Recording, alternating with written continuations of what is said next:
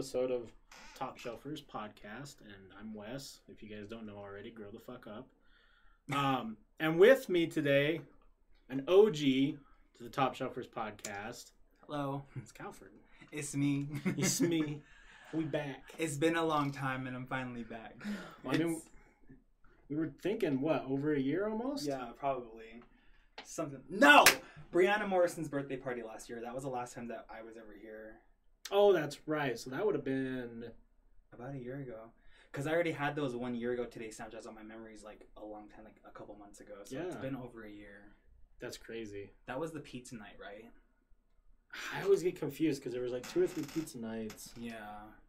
Because my drunk fat ass was like, okay, let's get some pizza. Like, someone said, hi, who's that? That's my girlfriend. Oh, oh, hi, what's up? How are you? Have I met her before? No. No, I don't think so. She knows you though. Oh, she knows me though. Yeah, okay, she knows you. She's watched most of the podcast now. So. oh yeah, well yeah. I would- Now, now, okay, yeah, she knows me. So I mean, over a year, a lot has changed, and I think like, I know you have a lot of things you want to talk about. I'm very curious, and also glad that you're doing okay. But you had COVID. oh my god, that was something that. Let me first of all say that I don't ever get sick, and when I do get sick, like three days, and then I'm back on my feet, and then like nothing ever happens. When I had COVID, I was sick for 19 days straight. Oh wow. Could you imagine being so used to never getting sick and then only being sick for a couple days, three days, and then like being sick for 19 days straight?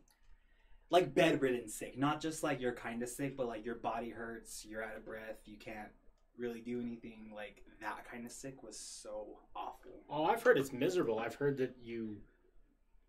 It feels like you are doing a constant workout, like of just like everything aches. Yeah. You're, you're hyperventilating sometimes, like trying to get air in. Did you end up having the loss of smell? Yeah, so ba- I'll explain it from beginning to end. Okay. Um, so she says, "Yeah, I haven't met you, but I've seen all the podcasts." Okay. So when I had first got it, my third day back at work after being laid off because of the pandemic, um, I had worked with somebody, and don't get me, I was always careful. You know, always had my mask on as most of I most as I could, and then trying to you know stay away from people, things like that. You know, didn't get too close to people, whatever. But then the next day after that, the day that I actually caught it so that was a Wednesday. Thursday, the person I was working with the whole week didn't show up, and I'm like, huh, where did you know so and so go?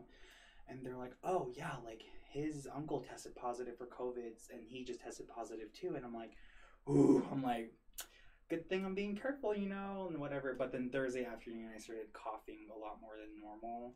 Well, I never cough unless I'm hitting my vape, you know. But I started randomly just coughing a lot, and I'm just like oh, this is not normal, you know, like I was kind of freaking out and stuff like that. And then um, I came home, stayed away from my parents, and then uh, Friday morning I woke up, body aching all over. I woke up an hour before my alarm actually because I was hurting that bad.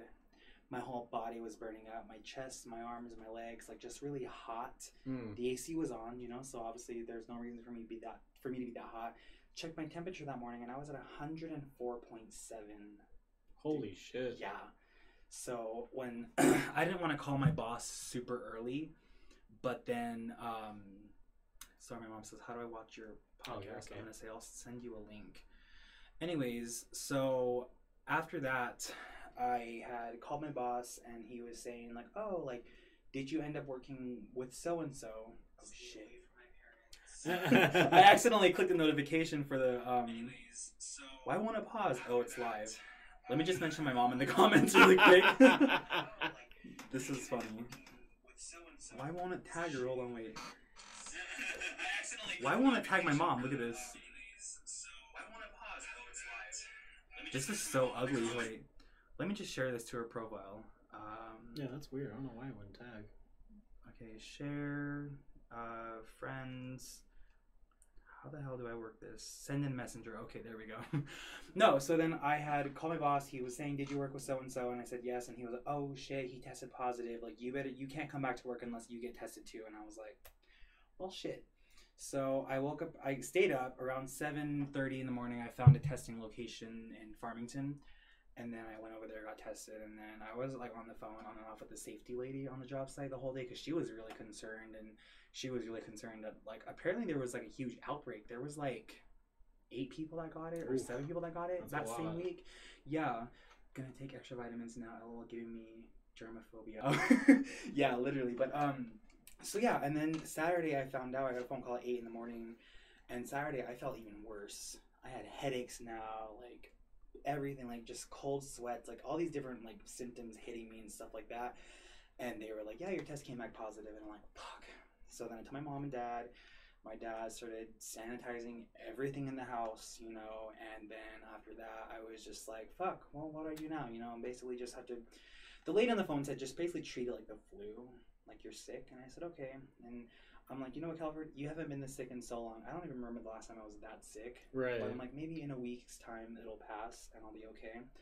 No, you know, the two weeks go by from when I caught it and I was still sick as hell. Body aches, fevers, headaches, same old shit. And then at this point in time, I started having shortness of breath. So I would go to my restroom, take a piss, and then I'd be come back to my restroom or my bed, and I'm like, oh no shit. like I'd be so out of breath. Like, and I'm just like, damn, I feel like I just ran a fucking marathon or something. Like, and it was so shitty. Like, even if I would get up to change my clothes because I would cold sweat in them a lot, I'd lay back in bed like so exhausted. On at that point, like, and even being on the phone with my friends or Facetime or whatever, or with the health department, I would have to catch my breath like every couple sentences, and it was like. Not to sound over dramatic, but I was like, "Fuck, am I gonna die?" No, for real. I mean, we. I don't know anyone personally that's passed from it, but I've had a handful of people who've gotten it in my, you know, circle. yeah, and it's not a joke. Like it's for anyone who's out there who's like, ah, like it's not really that big, or people are blowing it up. Like until you get it, because I was I I wasn't skeptical, but I hadn't talked to anyone before who had gotten it. yeah. And when I finally did, they're like, dude, it's it's miserable. Like I can't even function. I feel like I'm two minutes away from dying for most of my day. Yeah, literally. And so like and the, what okay, what really made me really angry about this whole situation is that so the HR for my company that I worked that I worked for um she was calling me like right after the day at the 15th day after my, you know, my the whole 2 weeks bullshit. She called the day after my 2 weeks and she was like oh, she's like, so can you come back to work tomorrow? Like, it's been two weeks and this and that. I'm like, homegirl, I still got a fever of 102. Like, what do you mean? Like, can I come back tomorrow? Like, and she was like, okay, okay, you're still sick. I can hear that, whatever. And obviously, I'm over here, like, out of breath and shit. Right. And then she calls me back the next day again. And she's like, can you come back tomorrow? And I said, dude, I'm like, what makes you think I can come back so soon? She goes, Calford, it's been two weeks. Like, you should be okay by now. I said, dude, just because this virus quarantine time is two weeks minimum, that doesn't mean this. I have this. minimum. Yeah, that doesn't mean that this timer in my body is gonna make me all of a sudden better in fucking 14 days. So then after that, I, I low key like kind of flipped out on her though that that day. Like I kind of the way I the way I res- like way I just told you that was a nicer way. I was like, what the Right. fuck, you know what I mean? And so then that next day, a different HR who's based somewhere else for the same company called me, dude, and he was like, "Hey, like, you know, it's been more than 14 days." And I said, "Dude, why do you guys keep fucking calling? Like, what you guys so eager for? Like, I'm fucking over here still dying. Like, I don't know. That's that's what made me really mad. Right. And that's when I kind of started seeing my company differently after that. I'm just like, damn, okay, you guys really have this front, like you care so much for your employees and stuff like that, but it's like they can hear how sick I am on Right. the phone.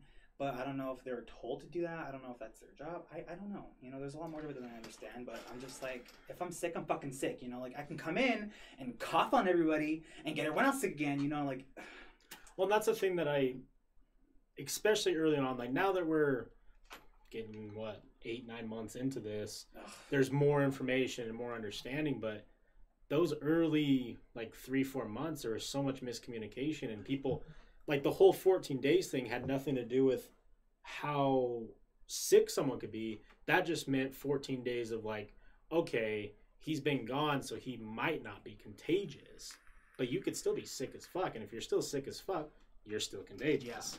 So I mean, it's it sucks that it sucks that your company didn't want to see the value in you over Yeah. the value of like the job. three work days or whatever else it would have Exactly. taken. And what's funnier is I had that same HR lady call me again like a week later and I was I was still sick. You know, this was towards the end of my um towards the end of my um, sickness, but I was still sick. And at that point, I was so irritated and so frustrated with her. I had my mom call her because I mean that sounds a little like some little bitch shit to do, but I'm like, you know what? Like my mom will not hold back. My mom will tell her how it is.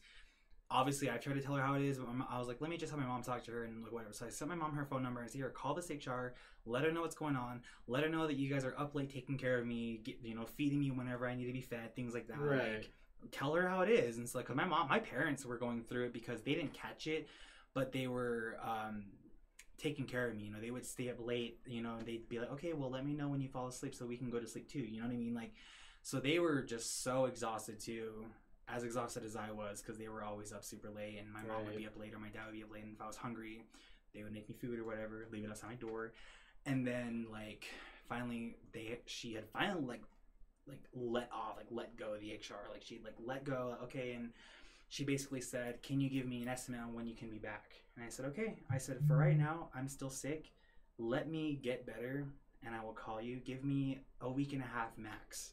Because I, I don't know how fucking sick I'm gonna get Right. I don't know if that was just the tip of the iceberg and I was gonna get more sick, you know? So she agreed. I ended up taking a whole month off again because of this whole coronavirus bullshit.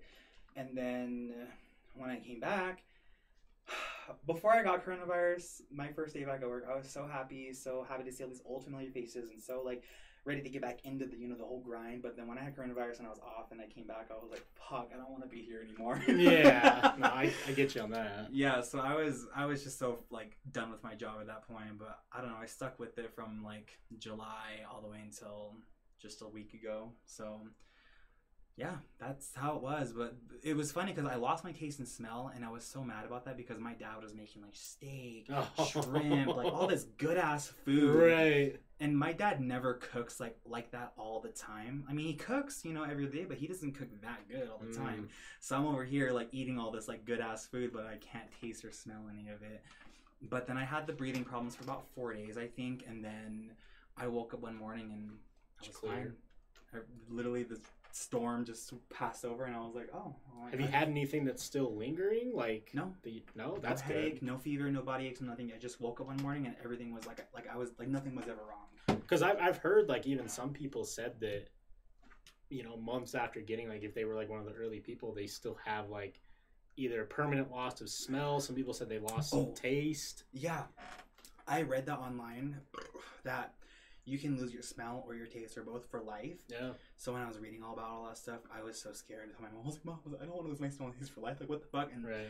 you know, she was like, "Oh no," she's like, "You'll have to get it back eventually." And I was like, "I don't know," because I, I my, my I think my third day of having it, after getting tested, that's when I lost my smell, my, my smell and my taste, and then I think four. Actually, I lied. Never mind. Four days after I got better, that's when my taste and my smell started to get like come back. Right. What about working out? Is that harder? Is that harder that it was before you got sick? So I, I don't work out. but um I do notice that sometimes like going upstairs at work at my old job, I could go up two flights of stairs and like be okay. You know, I'll be a little out of breath. I'll be kind of like okay, catch my breath, and then I'm fine. Then I I'm okay. But I noticed even going up one flight of stairs for some reason, it just like I was like, oh my god, like that was like kind of hard. Mm. I don't know how it is now, but I had a one of my coworkers who had it when I had it. We were going upstairs together, and he was like, "Fuck, I think that virus fucked me up," and I'm just like, "Same." so you said that you got laid off. Is that In March, yeah? yeah. So was that a paid or is like completely off the payroll until they got back going? Basically, what I found out was that because of the pandemic, the entire like the whole job site I was on had to minimize their workers. Mm. So they had laid off a lot of people, and my company's not the only company there. There's like a lot of other companies. Oh yeah. who were also laying people off too. So I was one of the unlucky ones, and it was basically like I got fired, but I was laid off. Like I still got unemployment and stuff like that. Right. But it's like when I had came back, I had to basically rehire, re-drug test, redo orientation, redo everything Mm. and the superintendent was like, "Why do you have to redo all this shit?" I'm like, "I don't know. You tell me." Like, right. like, I don't know. He was like, "You were furloughed. Like, you should just come back as if nothing was wrong." And I said, "I don't know. I don't. I couldn't tell you that. You probably should know more about this than I do." Yeah. so that was kind of a, a hassle. Was doing all get basically starting a new job. hmm So you no longer with the company? Is that does that have anything to do with? Coronavirus. Yeah. No, I actually left the company by choice. Oh, okay. because um so the the job that I'm at, she says, "Oh, that sucks." Yeah, it does. The job I'm at um, is basically coming to an end, as in the construction and everything is almost done, Right. and they had kept a certain amount of people on that job site and transferred everybody else to other job sites. Because the company I work for, we have three different job sites in all of Utah, hmm and one job site is a data center they're building in Sandy or South Salt Lake, somewhere like that, and then another job site's in Eagle Mountain. Oh wow.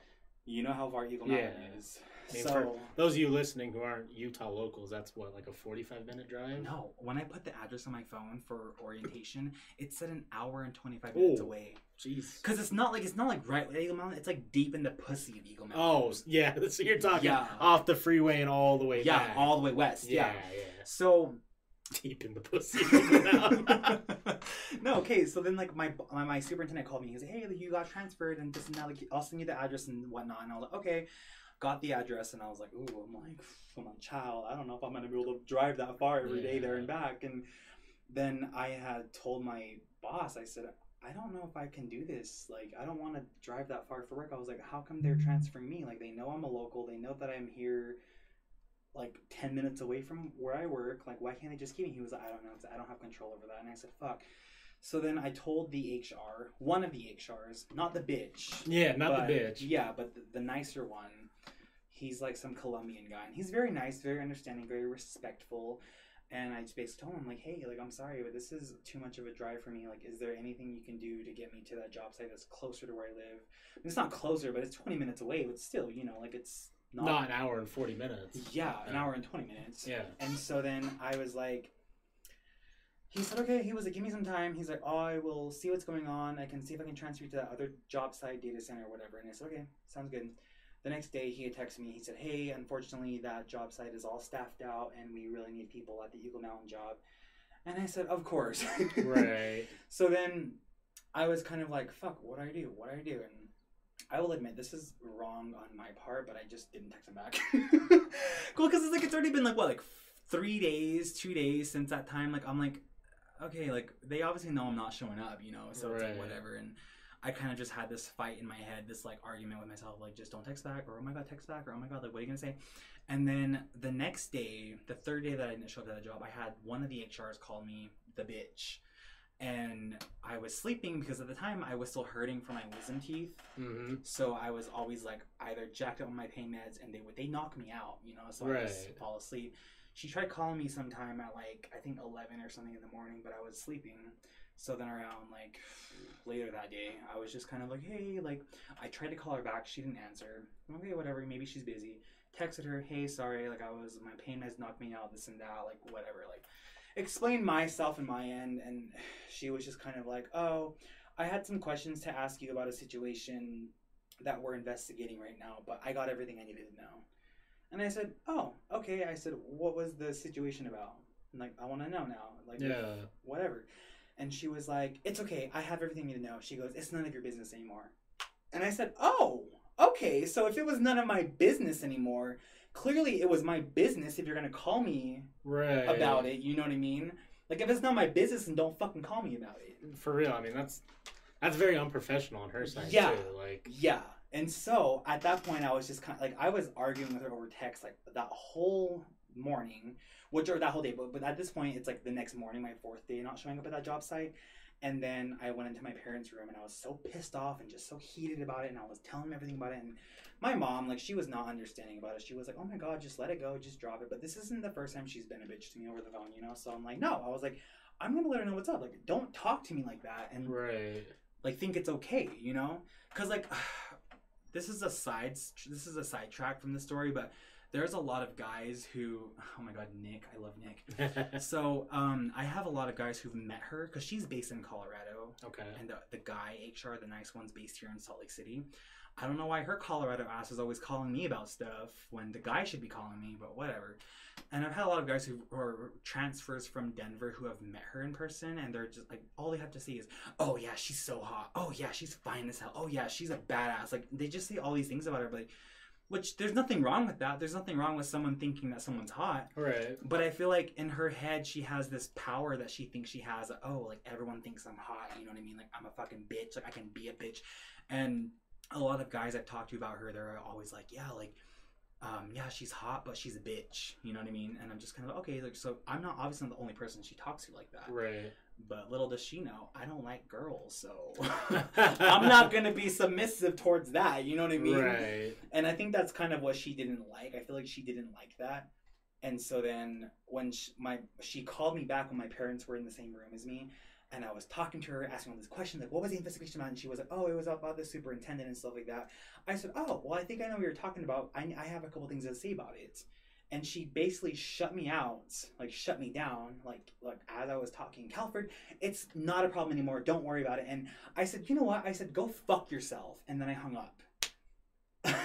God damn. well, you know what? It's A long time coming. I'm sure she probably needed to hear it Oh, point. yeah. And so she texted me right after that. And she was like, Calford, that was very disrespectful. That was very uncalled for and unprofessional. And she's like trying to tell me off over text. And I'm just like, yeah, like that doesn't feel to get hung, like hung up on and cut off, and, you know? And then like I, she was like, I'm gonna write about this in your permanent company file. I said, you know what? Go ahead, write about whatever you need to, write about whatever you need to. That's gonna make your day feel better. I said, but don't forget to mention your shitty behavior as well. Right. And then she didn't text back. And then I said, you know what? I said, forget the file. I said, I basically, I'm not even working right now. I was like, I should be at work right now. And someone's trying to FaceTime me, but I don't know the phone number. Should I answer it? Yeah. Oh, I'm scared. Hold on. Let me Send just. it. Hello. What's up, baby boy? Oh shit! I didn't have your number saved, so I kind of freaked out. I just watched some of your YouTube video. Oh really? I'm on a live podcast right now. Just text me about whatever you talk about. Okay? Wait, let me tell you real quick. What? Um, while I was watching your video, I liked your confidence and the way you presented yourself. It was inspiring. Aw, okay. well, thank you very much. It took a lot for me to post, so thank, it's nice. It's nice to hear that. I love you. Give me a smidge. yeah, this is this is the first hey, of. Hey, me out on the podcast. What's up? Okay, this is Jaren. My, my Twitter name, fool. All right, I'll, I'll tell you your Twitter name in a sec. But Fuck the later word. as I was saying, it took a lot for me to post. Nick was like that stage. um, no, and he. Yeah, I'll, I'll, I'll talk to you later. Okay, I'll call you when I'm done. Bye. Love you. Bye. Oh, he commented on the link that I shared 14 minutes ago. Okay. oh, my mom's watching. She said now she's barely watching. Oh, awesome. I was like, she asked for the password to my iPad, and I was just like, okay, here you go. And so I think they're on my Facebook app on my iPad right Yeah. now. She better not look through anything though. just kidding. I'm innocent. Just kidding. But yeah, so then she texted me that, and then I told her that, and then she didn't respond back, and then I called the other HR, telling him everything that had happened, and um, he basically sounded like he was trying to defend her, Mm. saying like, "Well, she's a busy woman. She does this and that," and I said, "I don't give a fuck if she's busy." I was like, I. Anyone that treats a, a human resources shouldn't act that way. No. And so then I said, you know what? I was like, matter of fact, I was like, who's your boss? Who's above you guys? Because I want to talk to her now. And so then he gave me her name, her number, her email, called her up, told her everything. And a funny story, the boss of the human resources was like, oh my gosh, like, yeah, like, I'll have a word with her about it. She was very nice, very understanding, didn't defend her or nothing like that, you know, and was, she's, yeah, I'll have a word with her about it. And I said, oh, thank God someone in this fucking company can fucking listen. Like, shit. Like, but now I'm just living unemployed and I'm just.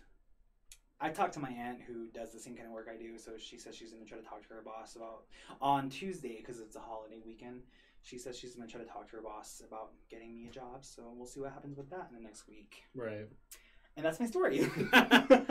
Well, I mean, it just it's crazy to me to think because, like, you know, we don't need to say company names or anything like that, but you know, your company's not just the company. Well, your previous company isn't just a small you know, Oh, business. They're pretty large, and it's crazy to think that they have someone who is in HR, which HR is supposed to be a very a person you can go to about problems Yeah. that is level headed that considers herself a bad bitch. Like that's Yeah. not how an HR person should be conducting themselves because I don't want to talk to someone who feels like they have power over me. I mean, she does have power over me, but I don't want to feel like she has power over me. Well, me. that like- they don't even really have power over you unless they like they have power to say like, "Hey, you can't act that way," yeah, but they don't have like a they can't just fire you for no reason yeah, or anything like that. And I basically I had similar issues with my company's HR. Yeah, why are HR people so bitchy? Like, I'll admit the guy HR who's based here, he's very nice, but when he started defending her like that, I was like, okay, like y'all probably have this little square, this little circle y'all got going on. Like, I need to talk to someone out of the circle above you guys, like, which I hate acting like a Karen. I feel like, I feel like that was very Karen of me. Eh, I don't think that it was Karen of you because, to be completely honest, like there was no reason for her to disrespect you in the first place. True. So I Yeah. mean, that's kind of the problem that I foresee, and I, you know, hindsight's twenty twenty. Different things could have been said, but at the same time, like, was it worth hiding how you actually felt? Yeah, you know, and my first time I ever hold on, someone said a group of us brought up an issue, then didn't hear anything from them about the resolution. Yeah. 50 who's 50 30 I don't know. What's up, man? oh what's up yo yeah and that's like the shady thing too is like i've heard of stories i'm not going to name names or really get into detail with it because it's not my issue to talk about but right. i've heard of other people who told me stuff that they brought up to hr and then like never heard anything back about you know and i feel like in my eyes the way i see my company well the company that i was working for my company like it's my my company um i've heard of people bringing up stuff about other superintendents who are complete assholes and jerks and then they never see anything about it they never see a change in the you know superintendent's attitude or nothing like that so i don't know wait gifty 30 boo gifty 30 50 30 i said i said 50 30 right Yeah. Oh. I don't think. Wait. she says gifty 30 50, boo 50 the try? 50th try? 50th 50th try oh i thought it said 50 30 That's what I thought too Okay. at first. My boss was getting on me for not cleaning enough lights on. with wait, cleaning with enough lights on. I never said anything about being unclean. It basically just devolved into Him be- berating me. berating. What does berating mean? I'm. Like, you suck, you need to do better. oh, Why are oh. you like, like berating? Like, like dis- yeah? like disrespecting you, but like continuous. I'm thinking like belittle, but it's, it's, close to that. yeah. I went to my HR and I said all of what he said to the main HR, and oh, I'll fucking handle this. And he stormed off to my boss's office, and there were words being thrown. Well, I mean, that's an HR. See, that's the thing with HR is you want someone in HR that will bat for you. You know, that will Okay. like stand up for you. Like you want someone who will be like, "Oh, that happened. Like, what Yeah. the fuck?" Instead of you know, we got people who are Marty. follow. oh, well, thank you for the follow. Sorry, someone that. tried to just FaceTime me just now. I hate when I'm doing something and like someone, people like it's always when I'm busy and then it's like FaceTime call, FaceTime call, phone call, and I'm just like, why don't you guys do this when I'm at home doing nothing? like, it's just, and like especially when I'm at work too. I, I I'll, like I always have my phone on do not disturb. The man in HR is like six six four hundred. Oh, Jesus, that's a big boy. I fear him. I would fear him too. Is he single though? Just Yeah. kidding. I'm just kidding. Thick. No, dude. Someone tall is like my dream, but that's not the point. So what I was saying was that, um, especially like when I'm at work, I have my phone on do not disturb, and the only because you know how on well on iPhones you can set it to do not disturb, but set it to where certain people can call you even if your phone's on do not Yeah, disturb. yeah. So I have like my boss, my mom, my dad, my sister, and one of my friends. Mhm. And then I'll look at my phone after like two hours of not being on my phone, and then I'll have like all these missed FaceTime calls, and I'm just like, y'all see my Snapchats that I have a fucking job. You, like, you guys see that I'm busy throughout the whole day from like early hours of the morning. Like, why are you guys gonna call me now? You know what I mean? Like, and then like when I get off work, I'm just like, okay, no one calls Yeah. me. I just watch TV in my bed, and I'm like, okay, whatever. He's a sub. Oh, never mind then. Six six four fifty is a sub. Never mind. no, but yeah, so I don't know. It's just HR, I didn't know what like human resources. I even called my aunt crying because I'm the type of person who gets frustrated, and if I get really fucking frustrated and really mad, I will cry. Mm. I don't know why. Well, I mean, because it's just an emotional response. Maybe. It doesn't mean that you're sad. It's just you're so frustrated. Yeah, so I was crying one morning, or the same morning that all this had gone down, and I was talking to my aunt because my aunt is a very professional. You know, she's a radiologist. You know, she's very like she knows about professionalism and work fields and things like that. Not necessarily construction, but and HR is an HR. You know, Yeah. like with any job. And I was just telling her all of that, and she totally disagreed with everything that the HR had said. She said that she should not have acted that way as an HR, and and I'm bringing it to all these people's attentions, and they're all saying the same thing. And I'm just like, okay, well, clearly I'm not in the wrong here. Everyone else thinks the same thing. So I didn't feel bad for what I said to her. And I just feel like now that I did that, like I, when I first said that to her and I hung up, I kind of had this almost like instant feeling of, oh my God, I shouldn't have done that. You know what I mean? But then after a while, I was just kind of like, fuck that. Like, fuck her. You know I mean? Right. Like, so I don't know. Well, and I mean, I think the weird thing is, right, is it's construction. And I think construction is vastly different compared to a lot of different things. So I I almost wonder if HR and construction does get handled differently because of the environment. Maybe. you know, because yeah. I imagine that if you're an HR in like a construction job, you're dealing with lots of man drama, Angry man. all Yeah. the time. You know, Which that's very understandable, and I can understand the approach on that. But it's like you still have to be professional, and you still have to act a certain way. And it's like, and if I, me being me, with my gay ass, and you know, knowing that she's a woman, I'm very respectful towards her, and I've always been nothing but nice to her. But from the beginning, when I my first ever phone call with her, she's always been a bitch. Well, and I think too where the disconnect is is they need to tr- they need to remember it's case by case. If you start stereotyping like every call, oh, it's gonna be some angry ass man doing angry ass man shit, like you're gonna fail as an HR person in the long Yeah. run because it is case by case. Even if every day it's the same thing, like where's my paycheck? Why isn't my money here? Or whatever it might be. This guy's acting like a dick. Like Yeah. whatever, but you have to be case by case, and you have to remember that every single person has their own personality. Yeah, you know, and like I said, I try to be nice, I try to be respectful, but she just Well, I'm willing to bet that she's probably No, sat and reflected after the hearing that. You know what's so funny though? So yesterday, I think, or two days ago, I was like scrolling through because I never get on Facebook that much, you know. But I was scrolling through Facebook and I saw she had just popped up in my people you may know section, and I Ah. said, "Ooh!" I was like, This bitch. and as anyone would do, I went and lurked, you know, and none of her stuff is private, like it's all very public. So I'm just kind of sitting there like, I'm all about uplifting others, but if someone's gonna treat me disrespectfully, I will return the favor. right. And I was like looking at her stuff, and I'm just like, ew, like this is what all these guys who have met her are talking about. This is what everyone thinks is so hot. And I don't mean that just to be a bitch. I mean that to be a bitch, but also because she's not that cute. Like, and and that that is very rude to say. I will admit, I do feel bad saying that, but it's like these men who talk about her so highly, looks wise. I'm like, boy, I know so many girls who are so much hotter than this. Yeah.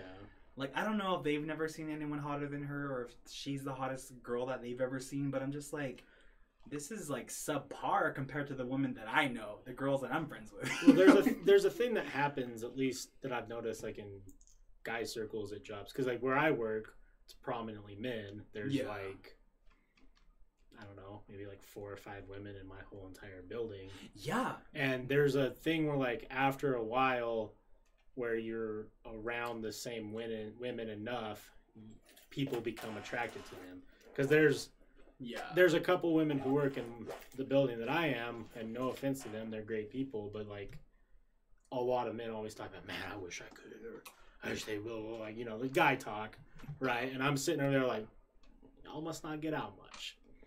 like, Yeah. And don't get me wrong, I don't get out much as either. I don't get laid as much either, but it's like I'm not gonna like lower my standards and talk about someone so highly. Right. Sorry. for the coochie. oh my god, you scared the shit out of the coochie. Oh shit! Hey, Welcome. Hey! so Hey, skinny white boy, what's up? just saw you guys were on, so I thought I'd stop by. Okay. Damn. Promote my OnlyFans. Someone said, someone said, "Hey, you're in the right. Everyone deserves respect, but you don't have to take that kind of shit from no one." True. do you have We're- Do you have the OnlyFans now where you're posting only butt pics? Uh, not yet. Oh, That I'll, needs I'll, to be the thing. I'll subscribe to that. It's all pics. It's all pics. Three dollars if you put subscribe for three months. Dirty Forrest, OnlyFans. Three Three dollars for three months. That is. I will go Coinstar all my change for that. Listen, it's about qual- quantity, not quality. Well, I'll give you guys a sample real quick. oh my god! Please don't. If every every day there's just 97 ass pics. Wait, hold on. no, Forrest, don't do it.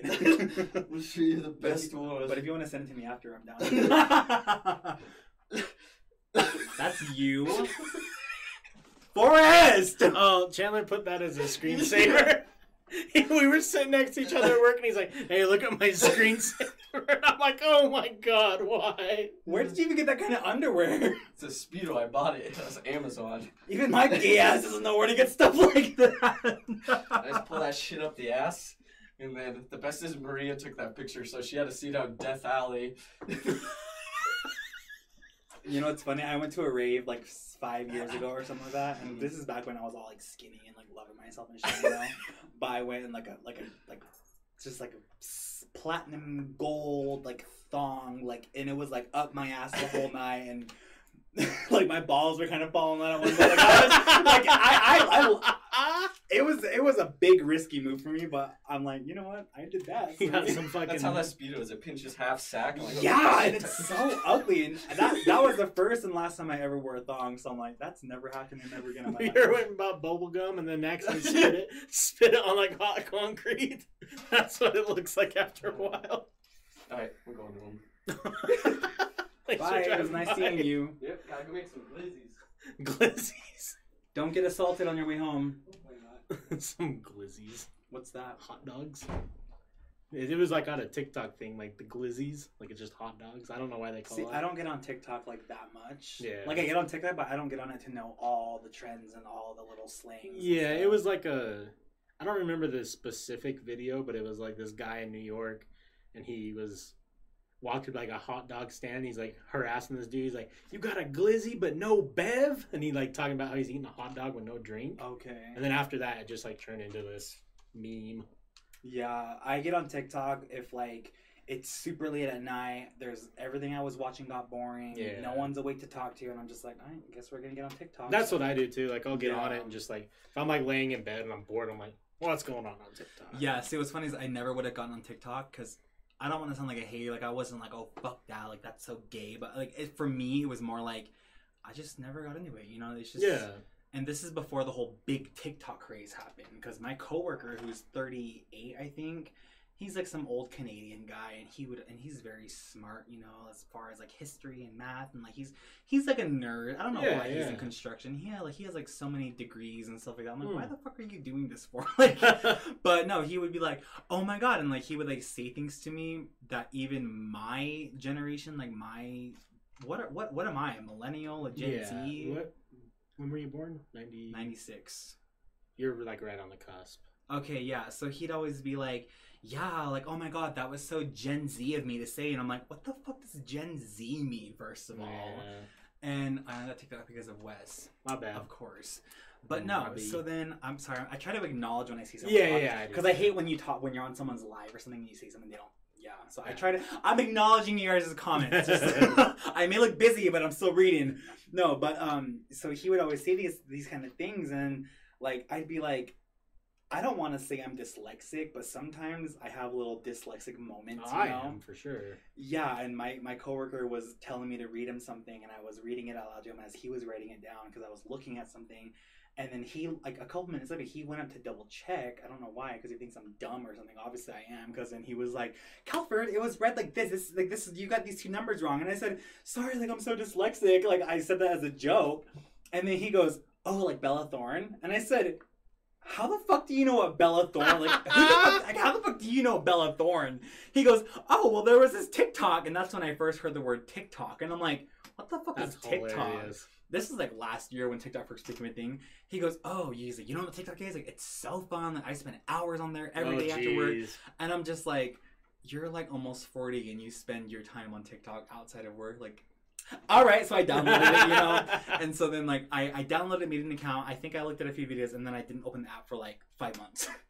and then this year, like, everyone's like so crazy over TikTok and shit, and I'm just like, okay, whatever. And then, but still, for some reason, I just can't get into it that well. You know? What I yeah, mean? I, I think for me, it's it's definitely a time killer, which is good and bad. yeah, yeah. But as someone who's trying to create content, it's great because I've posted a lot of like clips from the podcast, and then I got cats that like to do funny shit, and Yeah. like so I have like 30,000, 40,000 likes and like a Oh, I thousand. thought you were gonna say followers. I was like, ooh. no, I wish, wish we're getting there. But as a content creator, it's nice because it's much easier to get exposed.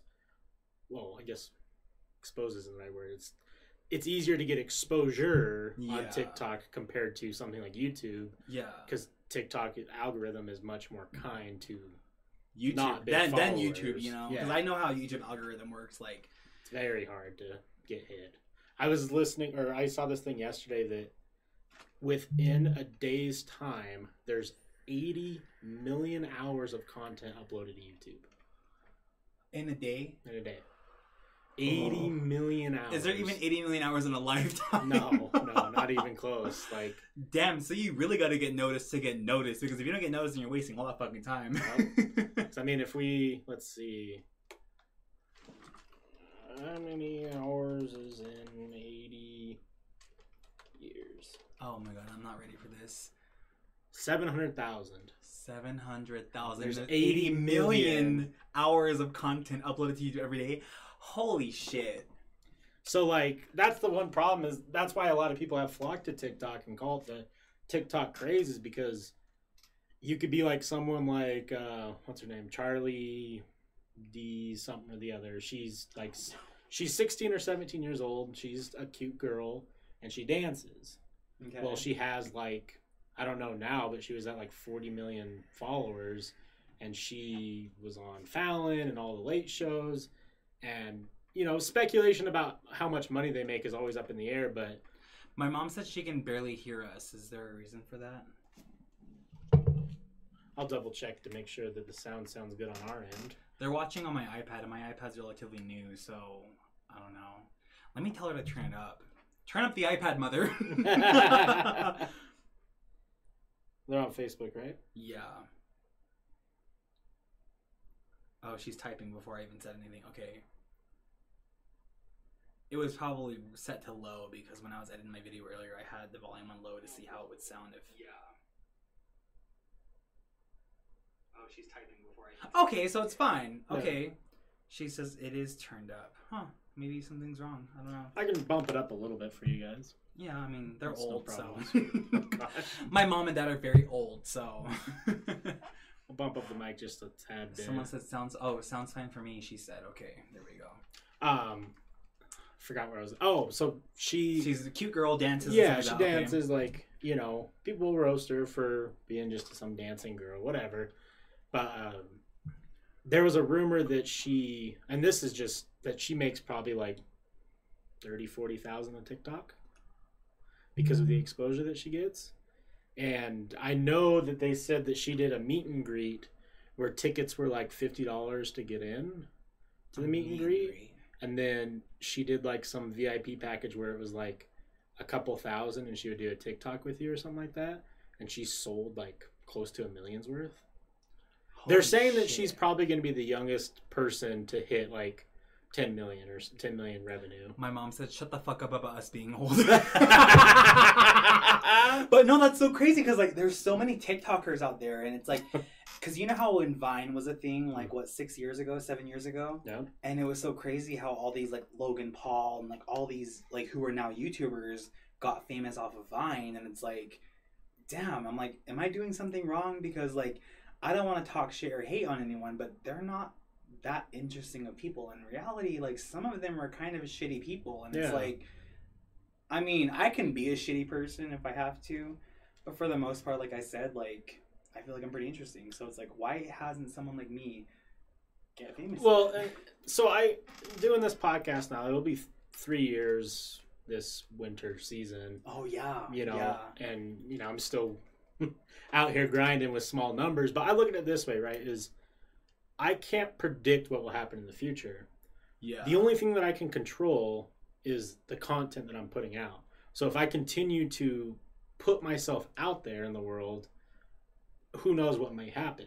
But if I decide like, oh well, shit, there's so many people doing it, it's so flooded, the market's flooded, like, you know, is it really worth my time? And I stop, I feel like the only thing that I'll have for the rest of my life is regret yeah. you know, being like, oh, well, what if I kept going? Because like, what if this is the episode that you know gets millions of views for some reason and then because like of, puts us both on the fucking yeah, charts. it puts like- us on the charts, and then then what? You know, And or we didn't do it, and I quit like a month ago or something, and, and then this what if the next episode you did got you on? You know. Yeah, And that's the way I see it too. Is like, I had that's like one of my biggest regrets. Like I don't have a lot of regrets in life.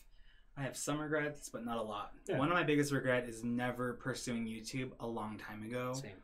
Because if I would have like kept doing it since high school, I feel like who knows? Maybe I would have been someone right now. Maybe I would be an influencer right now. Maybe I'd have all the money in the world to me right now. You know what I mean? But who knows? Like, and that's kind of why I posted that YouTube video because I feel like for me in my life and the way I am and how I put myself out there, I'm so interesting, you know? Yeah. And the reason why I say that is because one, I do know that for a fact, and two, there are. Do you regret the hiccup video? No, that Hell was actually no. that was actually That's really gold. that was funny. That's I- gold. I think I think when I first had seen it and so when I like first watched it back, I was kind of like, ew, I'm so drunk and ugly and gross. But I, I don't regret it at all. Not Pick at all. vape. It, it got them views. so- Yeah, I'm not mad at myself and I'm not mad about for them, but no. But I so there's a makeup page on Facebook that I'm on that my cousin actually, um, my dad's brother's daughter, uh, she kind of created it herself and was adding like you know her friends, some of her family, things like that. But now it has like three or four thousand members in it, and you know I don't. It was great. It was great. Um, but I don't do crazy makeup looks. I don't do eyeshadow. I don't do any of that crazy like crazy shit. You know. Right. I just do simple. I wear foundation. If I want to be extra over the top, I'll put on some concealer. I'll contour my face. I'll do all that highlighting shit. But for the most part, I just go on there. I go live. I talk about myself, my life, my experiences. I get a little drunk, you know, and I'll do my eyebrows, things like that. And people are so interested in me. Like I, there was at one point I had, I think, like uh, almost a hundred viewers while I was live, and the comments were just flooding in. Like I had to like stop and like answer questions and read comments. You know? Right. And it felt so nice, like being like that, and like everyone was telling me. Like my last live, I went on, and I was like, oh yeah, like I, my dad's brother's daughter equals your cousin. Yeah, but you know, I wanted to specify my, you know, it could be my mom's sister's daughter or my mom's brother's daughter. So, you know, whatever you get, you get it. So yeah, so like, and I'm always like, just being myself, really. You know, whether I'm drunk or sober. You know, and right. I had talked about YouTube. This is like what kind of pushed me to make that YouTube video that I made, but like everyone was like, "Yeah, like you're so funny and you're so this and you're so that. Like you should just do like I would watch them." And then I told you about the views I had in one hour and I'm like, "Oh, okay. I've never in my YouTube channel history have had that many views." It's a big deal. life. Yeah, so I'm like, okay, well, that's a small milestone for me, and I was kind of like really excited, like so, like, oh my god, ah! you know what I mean? Like, kind of like how you felt about Oh, the yeah. video, the hiccup video. Oh, yeah. you guys had. When I saw me. it hit a thousand, I'm like, what the fuck is going on? Yeah, know, like- like this is crazy. Yeah, and so then like I posted it on my Instagram, my Snapchat, my Facebook, and I was sending it to friends individual like links and stuff, and the views were going up. I was seeing comments, and I was like, okay, well, I guess we're off to a good start. You know what I mean? Like, Well, and like what I said earlier, I think maybe before we started, like as far as people, like I think you're more known than even you give yourself credit for because I know people who have been like, "Oh yeah, I found the podcast through Calford," and I'm like, "Oh, how do you know?" I'm like, "I just follow him on social media." really? You know, yeah, and I'm like, "Oh, cool," and they're like, "Oh yeah, he seems nice. He seems funny." Like, you know, I a lot of people know who you are, you know, which I'm sure there's negative sides to that too, because sometimes it gets annoying. Like I've even noticed that like people are always up in your business. which can get bothersome. But at the same time, like, you know, I, it's about falling in love with the craft, and it's about doing it for you. Yeah. You know, and that's what I've noticed with this is like early on, I really think that I was doing this for the wrong reasons. Yeah. I was looking at this like, oh, I could be the next Joe Rogan and make a hundred million from a Spotify. deal. Yeah. But then I started realizing, like, well, I make money. I make good money doing other stuff. I could just quit this and live a fulfilled life, like not worrying about trying to get famous. Yeah. But it makes me happy. Yeah, and that's how I feel too. Like, don't get me wrong. Like, when I have a job and when I'm employed, like, I don't mind what I do. I genuinely love my job, Right. and I love construction way more than customer service. Yeah. That's for sure. For sure. But and then I also like this morning, like you know, I told you I had an epiphany this morning, and I, and during that time, I was like, fuck, like. I could be so much more happier. Not that I'm saying I'm unhappy. Un, I'm unhappy in construction, but I could be so much more happier doing what I truly love as a content creator and as an influencer. I hate that word. I hate influencer and internet celebrity. I don't know 'cause they- why. They put like this negative twist on it now. Yeah, I mean, that's not really the case. and I really hate like I I I, I always think about it and like let's say I was YouTube famous. I would hate it if someone said like, "Oh, one of your fans said this," or if my friends were like, "Oh my god, you have so many fans," because I wouldn't see people that way. For No. me, I would see them as either internet friends or viewers. Yeah, I mean that that's how I look at this too, because like there's so many people who've come into Twitch that are now people I either talk to or have on social media. It's Yeah, like they're not they're friends, yeah, you know. And I'm sure there's a tipping point, right? Like if Yeah. you get to like a like say Logan 18 million Paul, yeah, subscribers, you then know. yeah, they kind of do become fans. you can't have that single interaction with that many people. Yeah. And that's how it is like for me, like in that makeup page I talked about, like there's a handful of women that I talk to who are either my same age or in their 40s who I talk to every single day. I have on Snapchat, I have on Instagram, I have their personal phone numbers, and they call me and we talk and this and that, and like I, we share each other's like tea with each other. You know what I Right, mean? And- right. and I'm just like, I don't want to see them as fans just yet because that's not. That's I feel like that's kind of degrading to them. You know, like, they're just like another person like me. But it's like, but that tipping point you said, like if I did reach so many millions of subscribers, my tipping point is five. LOL, I can only handle five friends max. oh, I wish I was like that because you know I have so many friends. But yeah, and I just I think too, like the the term fan. If I was following somebody and like I enjoyed their content, but I was in like a communication with them, and they just called me a fan, like, that's kind of fucked up. yeah. I think fan can only come from the viewer. So like Yeah. I can say I'm a fan of Tim the Tatman, who's a big streamer on Twitch. or I'm a fan of Beyonce. Yeah, you know what I mean? exactly, like- and then if you address yourself as a fan, then they can address you as a fan. But I feel like it's weird if the person that is the entertainer is like, "Oh, my fans," and it's not like this grand Beyonce like scale. Yeah. I'd just be kind of like, uh, I help pay your rent. Like, Yeah, like I know? subscribe to you on Patreon. Like I help pay your shit, motherfucker. Yeah. Like yeah. But my mom brought something up that um, three minutes ago. Uh, so she says for the white men, relationships relations are different about the whole cousin thing. Um, it's hard to explain, but in my in my culture, it's saying cousin and stuff like that is a lot different. Like when we have we have different words in Navajo for like my mom's grandparent or my mom's parents and my dad's parents. oh, okay, So we have different words, and I don't want to try to explain that before, but that's why I said my dad's brother's daughter. gotcha. So, so we, would so I would just say my grandparents, but you have or you could separate just names. yeah, and you, Oh, or you could just say your cousin. You know, I don't know. It's just something in my head that I'm always like, oh yeah, like my mom's my mom's sister's this or my Yeah. mom's sister's that or whatever. But I don't know. That's just I wanted to address that so she doesn't think that I'm like ignoring her. Oh.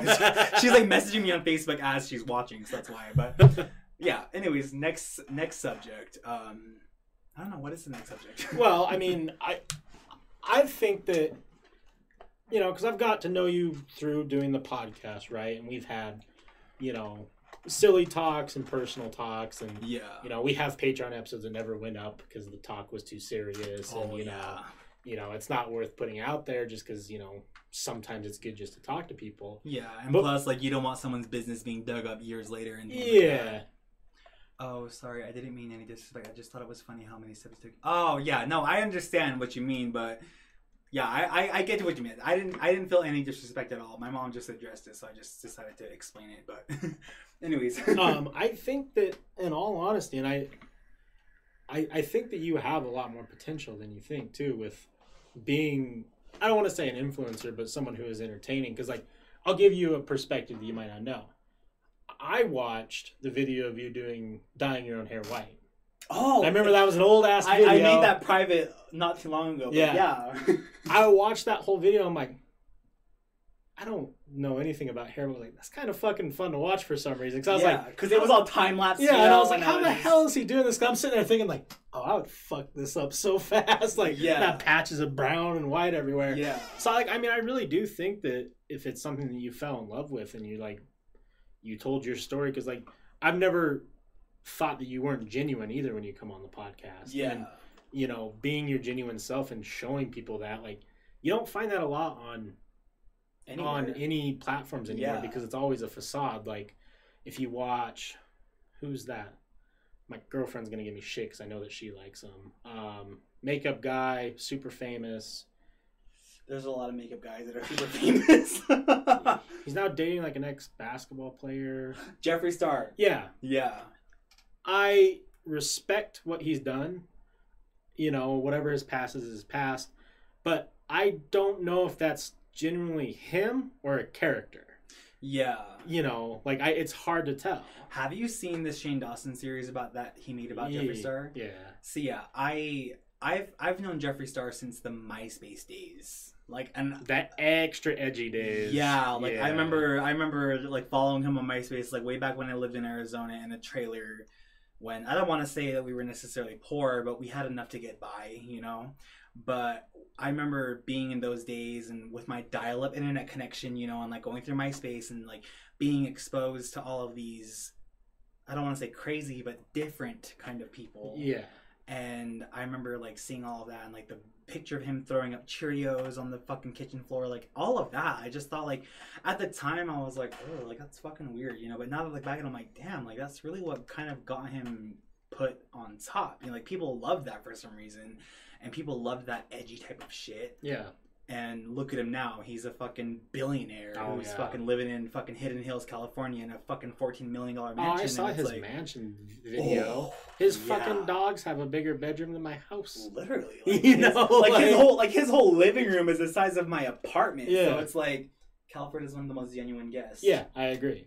yeah. I agree. I, I don't want to eat my own ass, but yeah, I, I, I feel like I'm very genuine. and, Like I mean, I I have a lot of coworkers and some bosses on Facebook, and I just shared your link about the podcast. So God knows who's watching right now. Welcome. Welcome if you're someone I work with that's watching, but Lord only knows who's watching now. That I can't comment because they're not on Twitch, but Right. it's it's kind of weird because at work I'm such a different person. I'm so quiet. I keep to myself. I always um I always uh oh, she says I downloaded Twitch and now we're watching on the big screen. Oh, they're watching on Oh, the TV now. nice. My mom said that. Hi mom. Anyways, no, so yeah, and it, it's funny cuz a lot oh, oh my god, that one that one snuck out.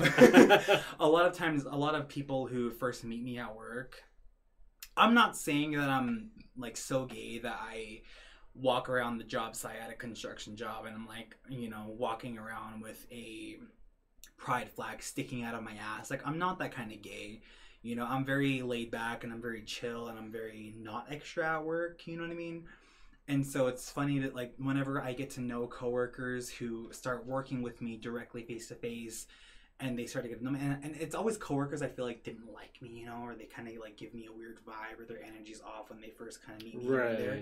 And then like they end up becoming my best friend, you know, and they always end up becoming like there was this guy, I'm not gonna give his name out. Ah, now burps replace hiccups, literally. But no, so there's this guy named Jane. Jane. Jane, his name was Jane, y'all. Yeah. He doesn't have Facebook. He doesn't fucking. but no, so yeah, he wa- he not necessarily he was rude to me, but he just gave me this vibe that he didn't like me because of how I was acting towards my other coworkers who I'm comfortable with, you know. Right.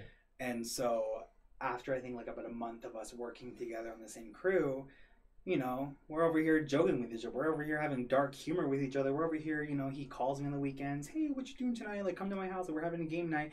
This is before the pandemic. Right. But yeah, like, and you know, now we phone call each other every once in a while. We always talk and catch up. He's not working here anymore. He's working in Florida for a whole different company. Oh, jeez. yeah, and like it's it's nice to. It sucks that they have to get to know me to be friends with me, unlike straight heterosexual men who everyone just gets along. You know, when when it comes to straight men. Well, you know, I I think one thing that I've noticed, and how would I put this? So I, I think that there's a disconnect for a lot of straight men where they hear stuff about, you know, LGBTQ or like other gay men where it's like this immediate facade of like, whoa, I don't want to fuck a man. So I, I've never understood why it's go, Yeah. why it goes so fast to like a sexual thing when it gets talked Exactly. about. Because like the reality is like, God, people are people. Yeah. Like, and it sucks that you that people have to give you extra time because they're either not comfortable, I guess, or they're not like they don't understand. But like, I don't know. I yeah, I, I know what you mean. What you mean? What you mean? It's like it. That's what I say. Like it sucks that they have to get to know me first, and then they're comfortable with treating me like a normal human being. You know what I mean? And it's like, it's sad that there has to be a grace period. yeah, You know, because I've never, at least from my perspective, I've never quite understood that. Because like, I've had Yeah. people in my life, my whole life, so like, who have either been in LGBTQ one way or the other. So like, I've never understood the perspective of like, oh, I'm uncomfortable around this person because they. they like men. You Yeah, what I mean? 'cause it- Like, It's almost like an arrogant thing. Where like, oh, well, if he likes men, he must like me. Ex- exactly. That's the thing I fucking hate, dude. Every time that someone finds out that I'm gay at work, and like I said, the whole energy and the whole vibe is off because they know that I'm gay. It's like, okay, there's this meme. I'll, I'll dig it up later, but it's like it says straight guys be like, I don't care that you're gay, just don't hit on me, and it shows some ugly motherfucker from some Tim Burton movie, All right. and it says like, but they be looking like this, Right, so- right. but it's so true because then there's like some ugly ass guys that I meet on jobs and like they're just cut like they have that same energy. Like I don't care if you're gay, but don't hit me. And it's like, bro, like. And I remember telling this one guy who was being weird about. So there, there was this one scenario, well, situation where we were all taking break. This was like last year in February or something.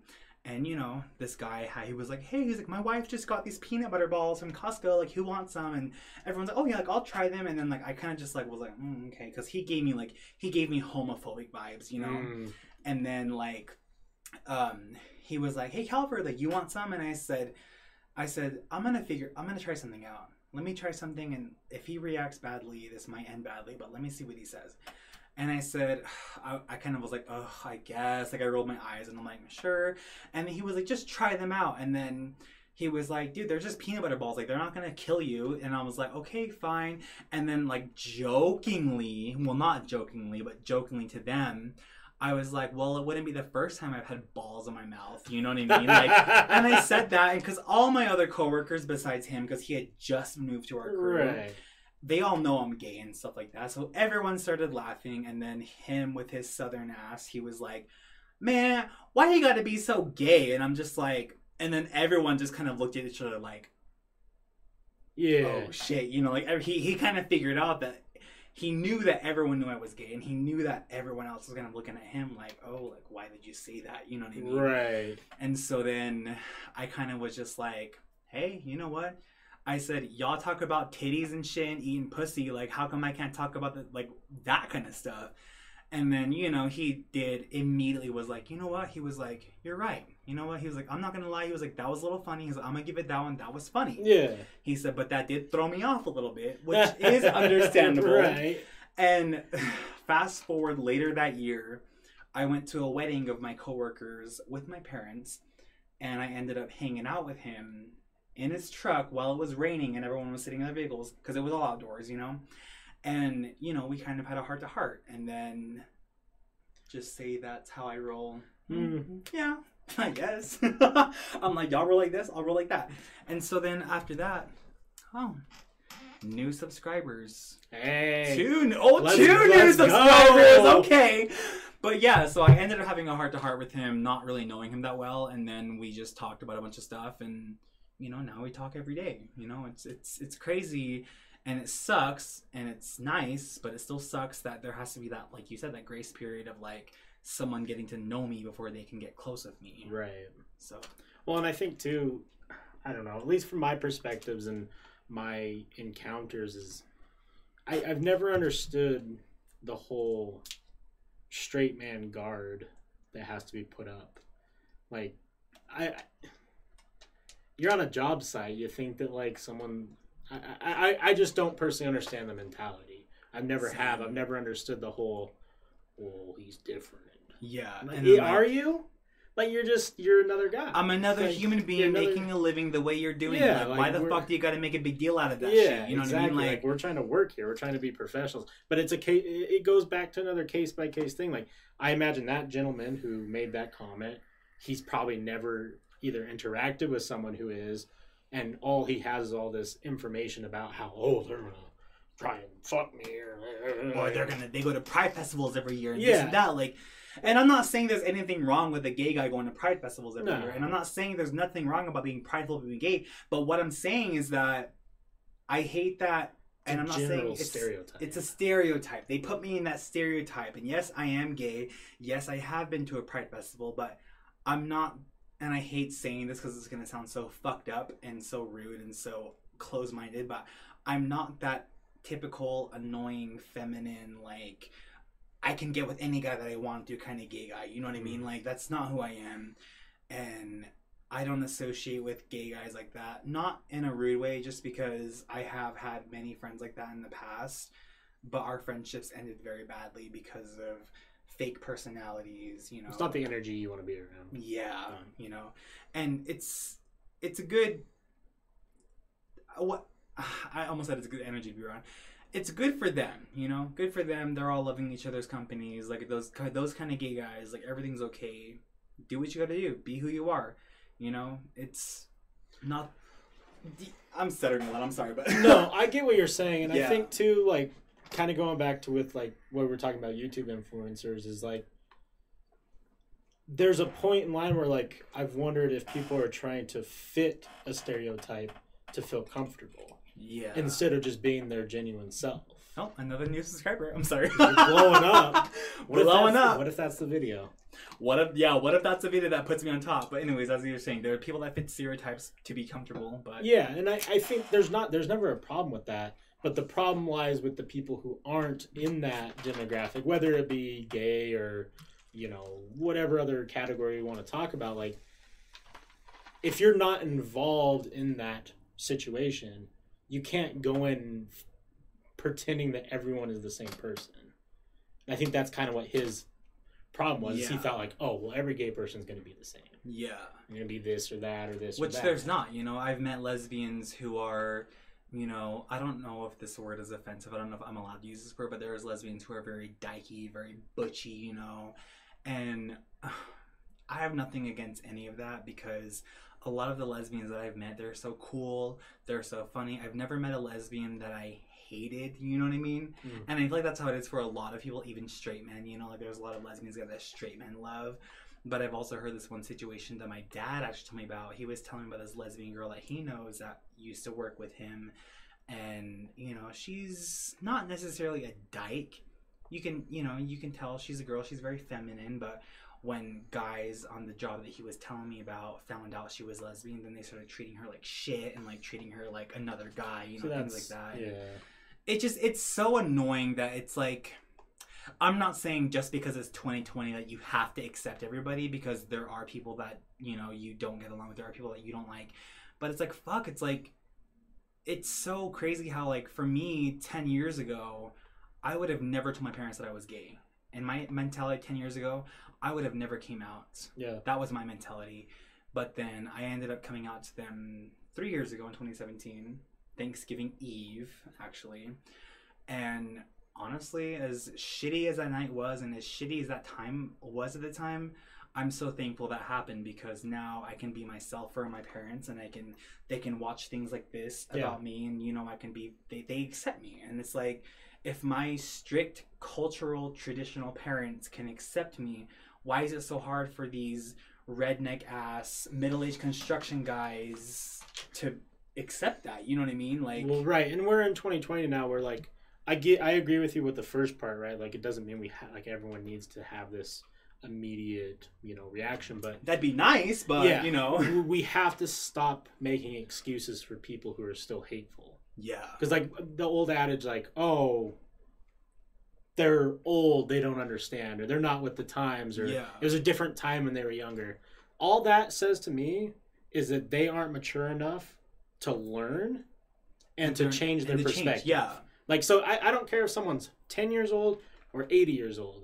If you're unwilling to change your perspective, or at least try and change your perspective, that makes you a shit person. Yeah, and that's what that's what I have. That's why I have hope because my mom just said, "I love you, Shiaji." Oh, thank you. Shiaji means like either my baby or Aw. my thing. Yeah. Yeah. But no, yeah. So you know, obviously, someone like her and someone like my father who are very old school and stuff like that, if they can come around to finally accepting it, and what I mean by finally accepting it is literally the day after I came out, they were just like, "We love you," you Yeah. know, like we realize you're our only son, and we realize that we can't change that about you, and it's your life, and it's not our life, and you know, they just told me they love me, and oh, it was so emotional because that was Thanksgiving Day, and we were like eating, you know, and things like that, like me, my sister, my mom, and dad, and you know, they both gave me a hug and kissed me on the cheek, and I don't know, it was just, it was so crazy, like how emotional and crazy it was the night before when I came out to them, and then like how much they switched and did a 180 and like oh we love you and i'm just like oh my god like i literally had like everything planned. I was like okay I, to my friend i was like hey you get next room? Yeah i'll come stay with you. Like like i was like low-key gonna pack all my shit and just be like okay bye guys. Like you don't want to love me like bye you know? But then like they did that and that's when my friend i was like oh i was like listen homegirl it's cool. Like, they're not they're not Things mad great, yeah. yeah. I don't know. But i feel like it's it's nice because like a lot of my aunts and uncles and cousins now know and stuff like that too. And it's like in my eyes everyone kind of already knew but at the same time they didn't really know you know what i mean Right. they kind of knew but they didn't know for sure and so that's why it's like it's not like i was some straight dude who is like low-key gay it was more like yes everyone knew my whole life but it's like they didn't know for sure but it's like now that they know for sure and they still love me it's like okay well you know what like we're chilling you know what I yeah, mean? Like, exactly. well, it's. I think, especially knowing you, like, I really think that you could break a lot of people's discomforts. yeah. You know, and even you're saying about the guy who, mom said that's native life. But yeah um, know, the guy that you talked about who, you know, made the comment or whatever. yeah. Like, I think that you are so genuinely you and you're so personable and you're so able to just have a conversation with someone yeah. that you could you could break down anyone who thinks they have this Yeah. hateful Yeah. look. And you know maybe that's what the world needs. Maybe they need someone like you on yeah youtube. maybe for sure. Because like it's for me i grew up in a situation where like i had my parents weren't ever anti anything okay. which is great yeah you know, that's like- very great. like they they have their opinions about stuff like you know my dad he's all like oh i don't want to see men making out on tv or whatever. I'm like i get that like just change the channel like whatever yeah. And you know but they've always been like well, we don't understand why people don't have equal rights. Like so like for me growing up in that environment i've never understood like hating someone because of how they live their life. So it's so baffling for me to hear like because i have people now who i've talked to they're like oh i can't stand Yeah. insert whatever it might be and i'm like why You can't stand it. Like, do you use? Do you lose sleep over it at night? Like, is it that? Does it bother you that fucking bad? Like, yeah i'm just like why yeah. and they're like whoa this this and this i'm like are you fucking idiotic Like, look around. Like, Like- it's, every, if everyone else around them is, is accepting and ever like if the world's changing like this, then obviously they can't get over their own insecurities and their own problems about it. And it's just. i'll give a story that was positive in the end so i Oh, had wait, wait, I gotta pee. I'll Okay, go like- ahead. I'll be like one minute. no you're good take your take your time i hold, can hold that thought though. i'll talk to chat Okay. hello, chat.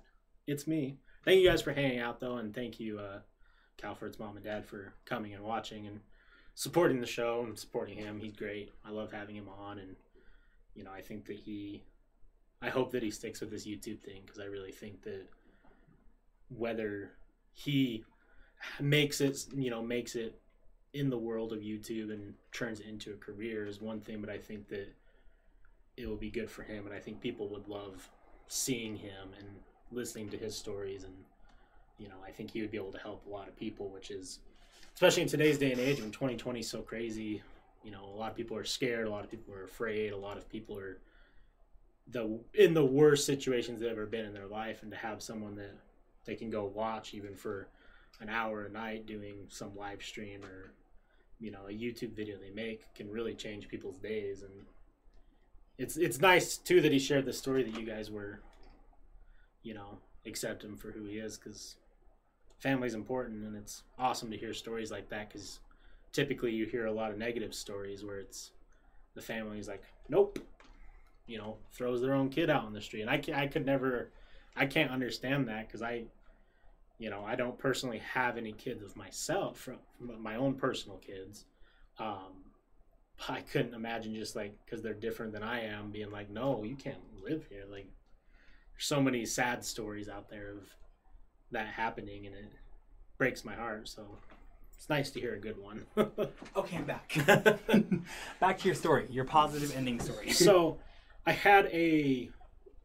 I don't talk to them anymore, and this isn't the reason why, but um, I'll leave their name out just for personal reasons. But he had a lot of very negative outlooks on trans people. yeah, And, you know, I, I can understand how it is probably confusing for people and they don't understand the mindset or the lifestyle or whatever. yeah, But the the whole thing is right is like that person's just trying to live the happiest they could be and if that is transitioning to a different sex or doing whatever they want like it's not my it, me saying anything on that opinion doesn't matter because they I just want to see people happy and my old peer was very negative Okay.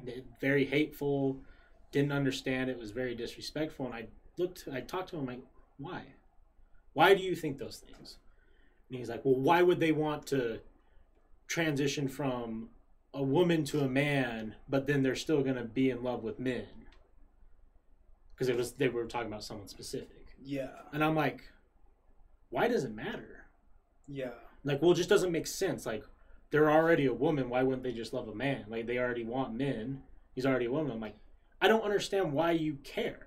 Like, yeah. why do you care? You're like, I don't understand it either, but why is it? Why is this such a big problem for them? You Well, know what yeah. I mean? Like, And I told him, like, what if tomorrow I was like, you know what? I think I'd be more comfortable as a woman, but I'm still going to be with women. yeah. And he's like, well, that's different. I'm like, why is that Why? different? Yeah. Why is it? why is it different? And he's like, well, I know you.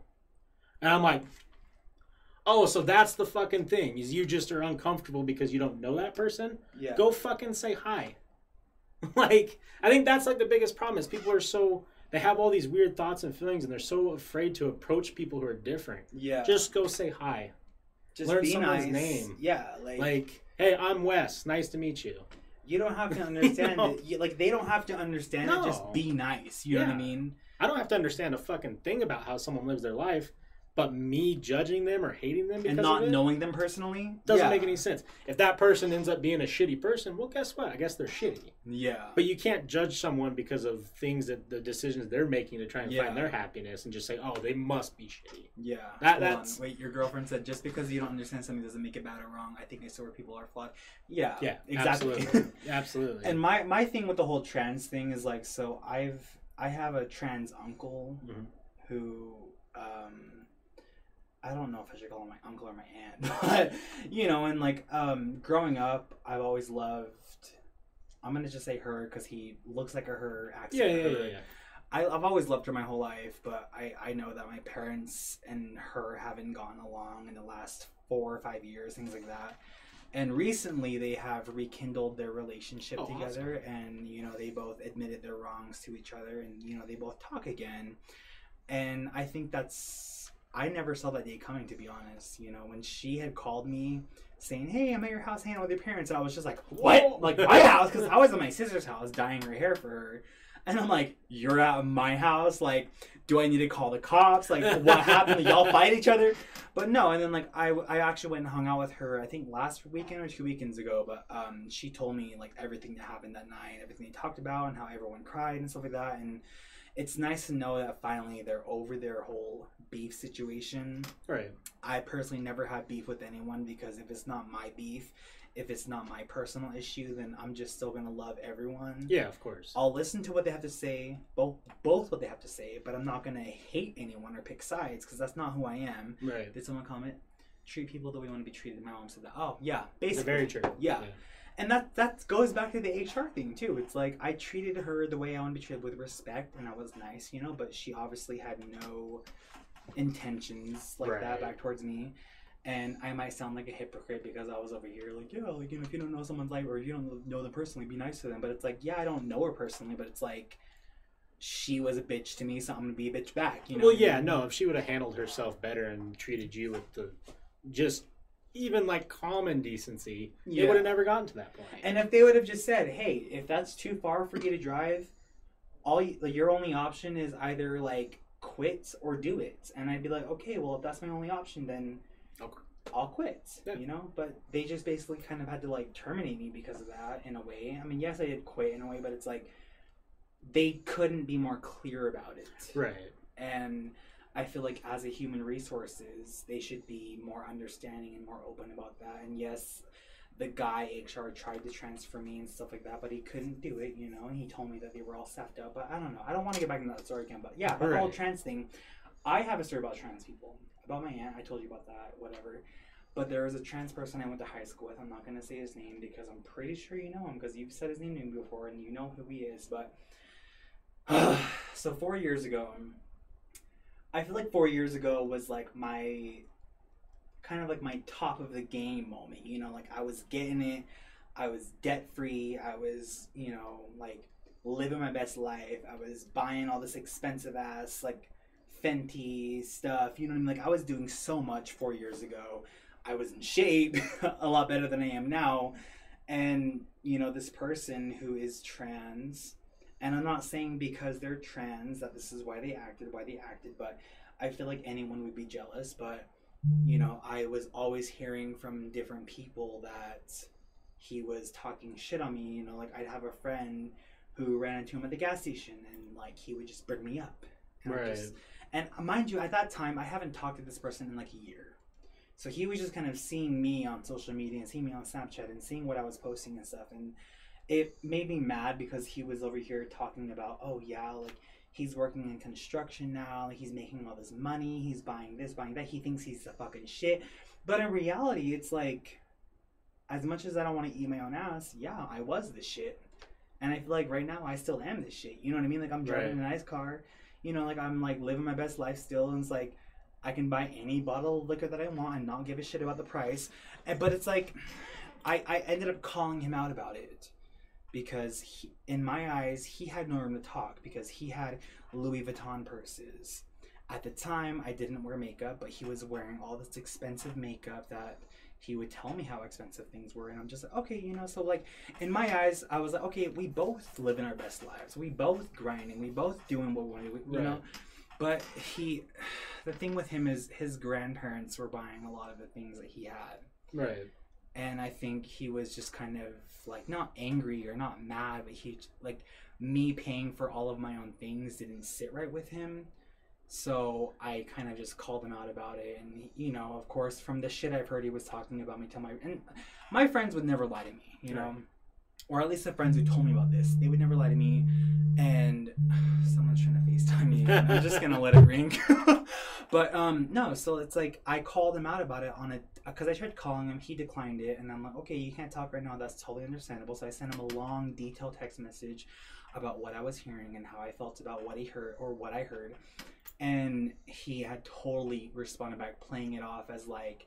Oh well, I didn't mean it like that, this and that, and I said, I don't know, like the way these people told me what you said, how you said it, like it sounded kind of like rude, you know And then like after a long argument, he ended up telling me like, "Oh yeah, well I mean, you do this, you post like this, you post what you buy and this and that." And I said, "Hey, there's nothing wrong with working hard for what I have and showing people who want to see it what I bought." It's like and then I told him, I said, "You have no room to talk." I said, "You have Louis Vuitton handbags, you have Christian Louboutin high heels, you have all this expensive ass like um I don't know the brands, but all this and this and this like this these makeup brands on your vanity. Like, why are you so mad about what I have if you have equally the same amount of stuff? you know what I mean? Like in your bedroom." And it, it basically didn't end well, and so we just kind of my friendship with him ended at that point four years ago, and it's sad because I see it as more of a jealousy kind of thing, you know? Yeah, it, that because like we've talked about this situation before, and it, it's Yeah. very, it's very strange. Because obviously, I only know a little bit of the whole story and your guys' friendship, but yeah, it does really seem like he almost felt like he deserved more, like he should be getting something else, or you know whatever it might Yeah. be, and like it just sucks because I mean we're we need to be at the point now where we're hyping people up instead of trying to yeah, like if someone has more than you, why would you look at it in a negative thing? Why not Yeah. use that as like motivation? Be like, oh shit, he's doing well. Maybe I need to kick my ass in gear. Like, yeah, Why would you sit there and complain like, oh well, fuck him. He's got this, this, and that. Like, why? Yeah. Like, if you're that mad jealous, go out and fucking grind. go and fucking it. work for it. You know what I mean? It's like- like, and that's how I see like a lot of the YouTubers. You know, I don't like a lot of the YouTubers that are very big and famous and you know living their best lives right now. But and I'm talking the beauty community wise because you know I wear makeup, I watch makeup videos, but. Um, just because I don't like YouTuber doesn't mean that I want them to fail. You know, Like, No, definitely. if they're not. getting their money, if they're doing this and that, like, dude, do it. You know what I mean? Like, you're doing better than I am, and that's what motivates me to do what I do. You know, right. a lot of people don't like Jeffree Star right now because of the whole situation, but it's like that's what motivated me to make YouTube videos because I don't hate Jeffree Star, but I'm not gonna be someone to talk good of him because of everything going on in the last Right. year. But it's like, let's say for some reason he fell off and he, you know, was canceled, as they like to say, cancel culture.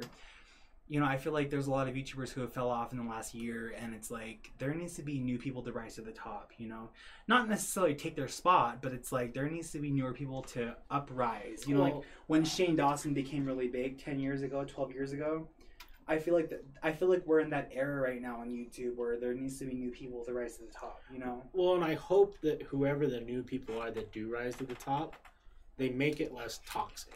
Because Yes. that the beauty community on YouTube, at least that top ten percent, very toxic. Oh yeah. Very toxic and like I don't know if you know, I, I don't talk to these people, you know, I don't know how their interactions are, but you know, I hope that they remember that a large portion of their audience are younger and showing that much toxic Like behavior preteens, yeah. yeah. is not healthy because like you don't want more toxic people to come about. We want to eliminate the toxicity. So I I hope that whoever that next Another subscriber. dude, it's happening. I know. I, I'm like, I, I keep like, I see, I see the notification, and I'm just like, oh my god, another. So I'm like, Remember us small people when you're on top. Leslie, my Cass actually told me that. She was like, "Remember when you're famous?" And I said, "You know what? Like, for me personally, growing up here in this, I mean, this isn't a small town, but Utah's pretty small. You yeah. know, I don't think I'll ever forget anybody because I'll remember everyone,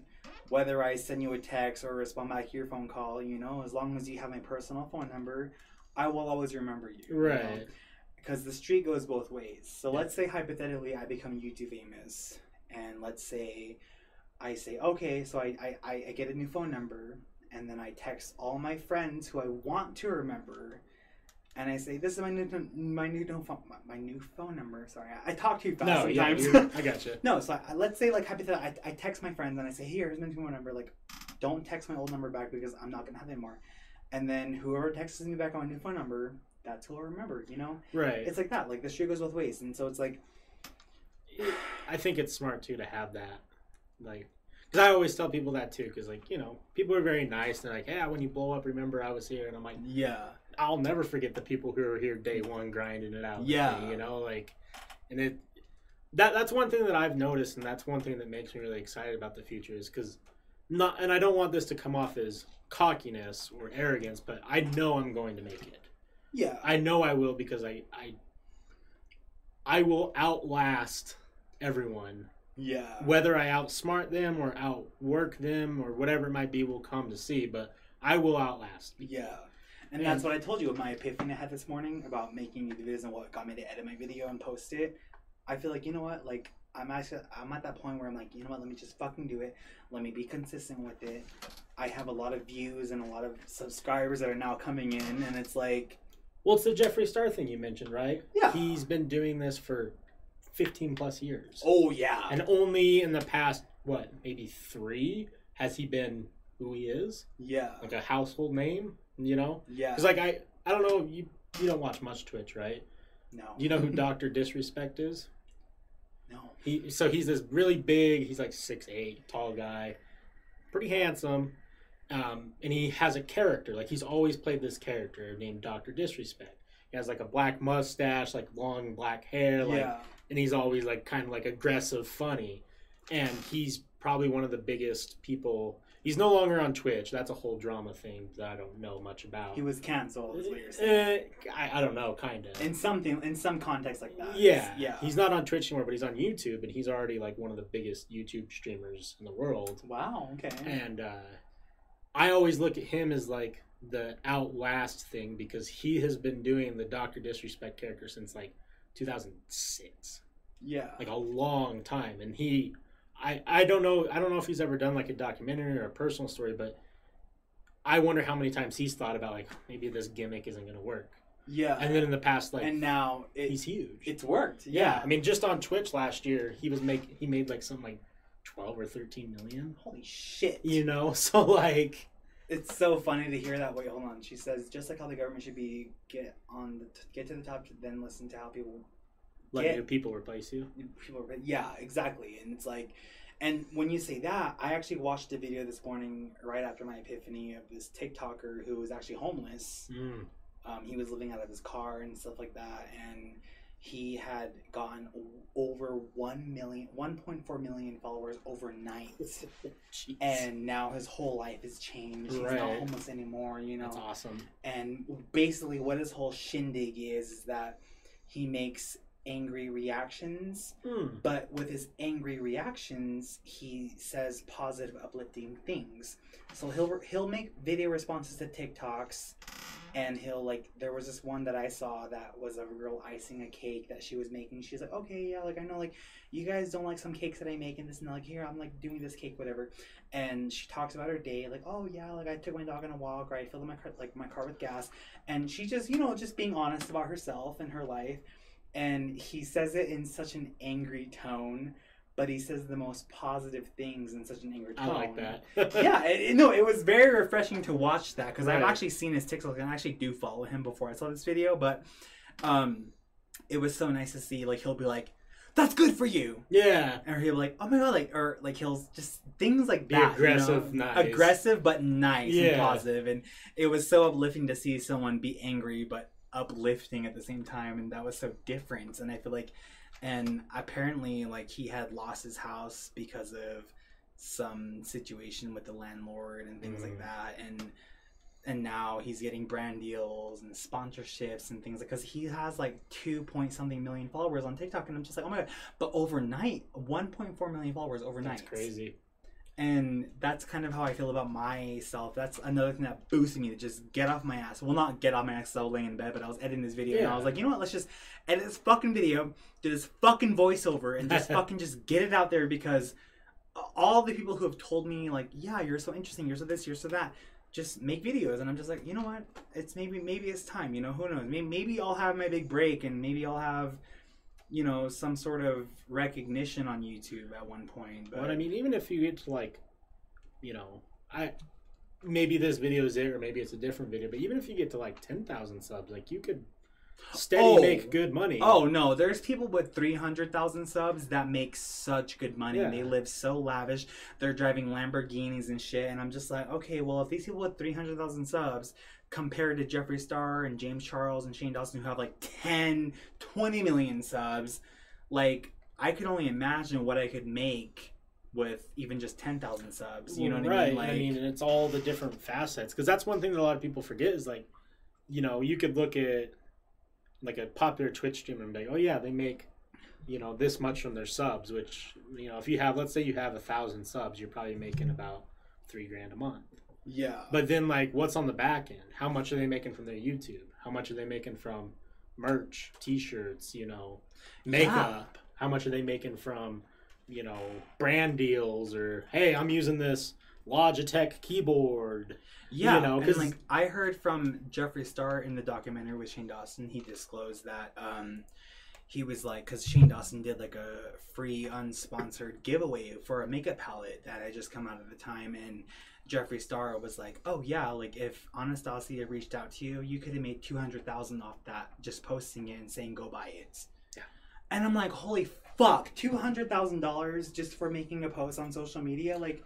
That's so much fucking money. You really start to see like how weird money is at those yeah. higher levels because like some of these companies like i remember it, and don't quote me on this because i can't remember all of it but i think it was one of the paul brothers got a deal with microsoft for the surface pro or something like that and they paid him it was like a hundred grand for eight seconds in a video A hundred grand, eight seconds eight seconds. we could stop talking for eight seconds and no one would even think it's awkward exactly. you know so like Well, that's the thing too. Is like, and and and I I, I hear things like that, and I'm just like, okay, I don't even make two hundred grand in a year. Right. You know, I make maybe 60, 70,000 max in a year with Right. the amount of work I do for how much money I make.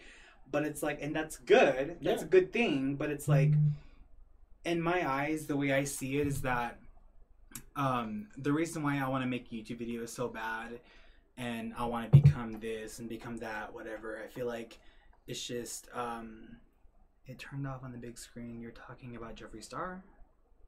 My mom just said that. Um, why did it turn off? Anyways, so for me, my biggest concern is not really about me. It's about my parents. And I mean that in a way of like, my parents have always supported me throughout life, you know, growing up and things like that. Not recently, but you know what I mean. Like financially, they when I was growing up, they always supported me. Yeah. Through even when they were struggling, you know, they always made sure that we had a roof over our heads, we had dinner on the table, and we had clothes that were to school. Right. But it's like for me now, I'm just like, damn, like now I want to take care of my parents now that they're getting older, and Same.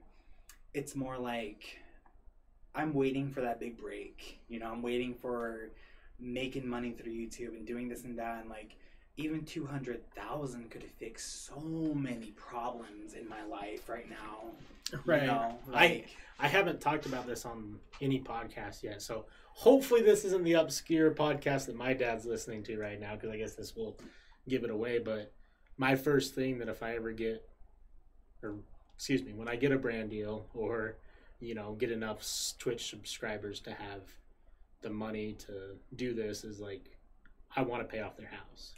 Yeah, Like I'll- that's all I want to do with my life. Like, you know, if it if everything goes well, like I would love to be able to look my dad and be like, "Hey, you I know all boy? these years you were fucking. struggling. you- you know, Here's the check." You know, and I don't even Yeah. care what he says or what he does. Like, I just want to be able to do that. And if, like, if he wants to be humble and say no, we'll do it. You're like, no, take this. yeah, like I'll fucking shove it in your mouth. Like, Yeah. you know, and that's how I feel about my parents too. Is like, I mean, I don't like seeing this on live, but my parents are in a lot of debt right now, and I would for sure the moment I start making money through whatever the fuck I do in life, when I become successful, I want to pay off their debt first because I know it took them a lot to become that much in debt. It took them a lot to support us their whole lives.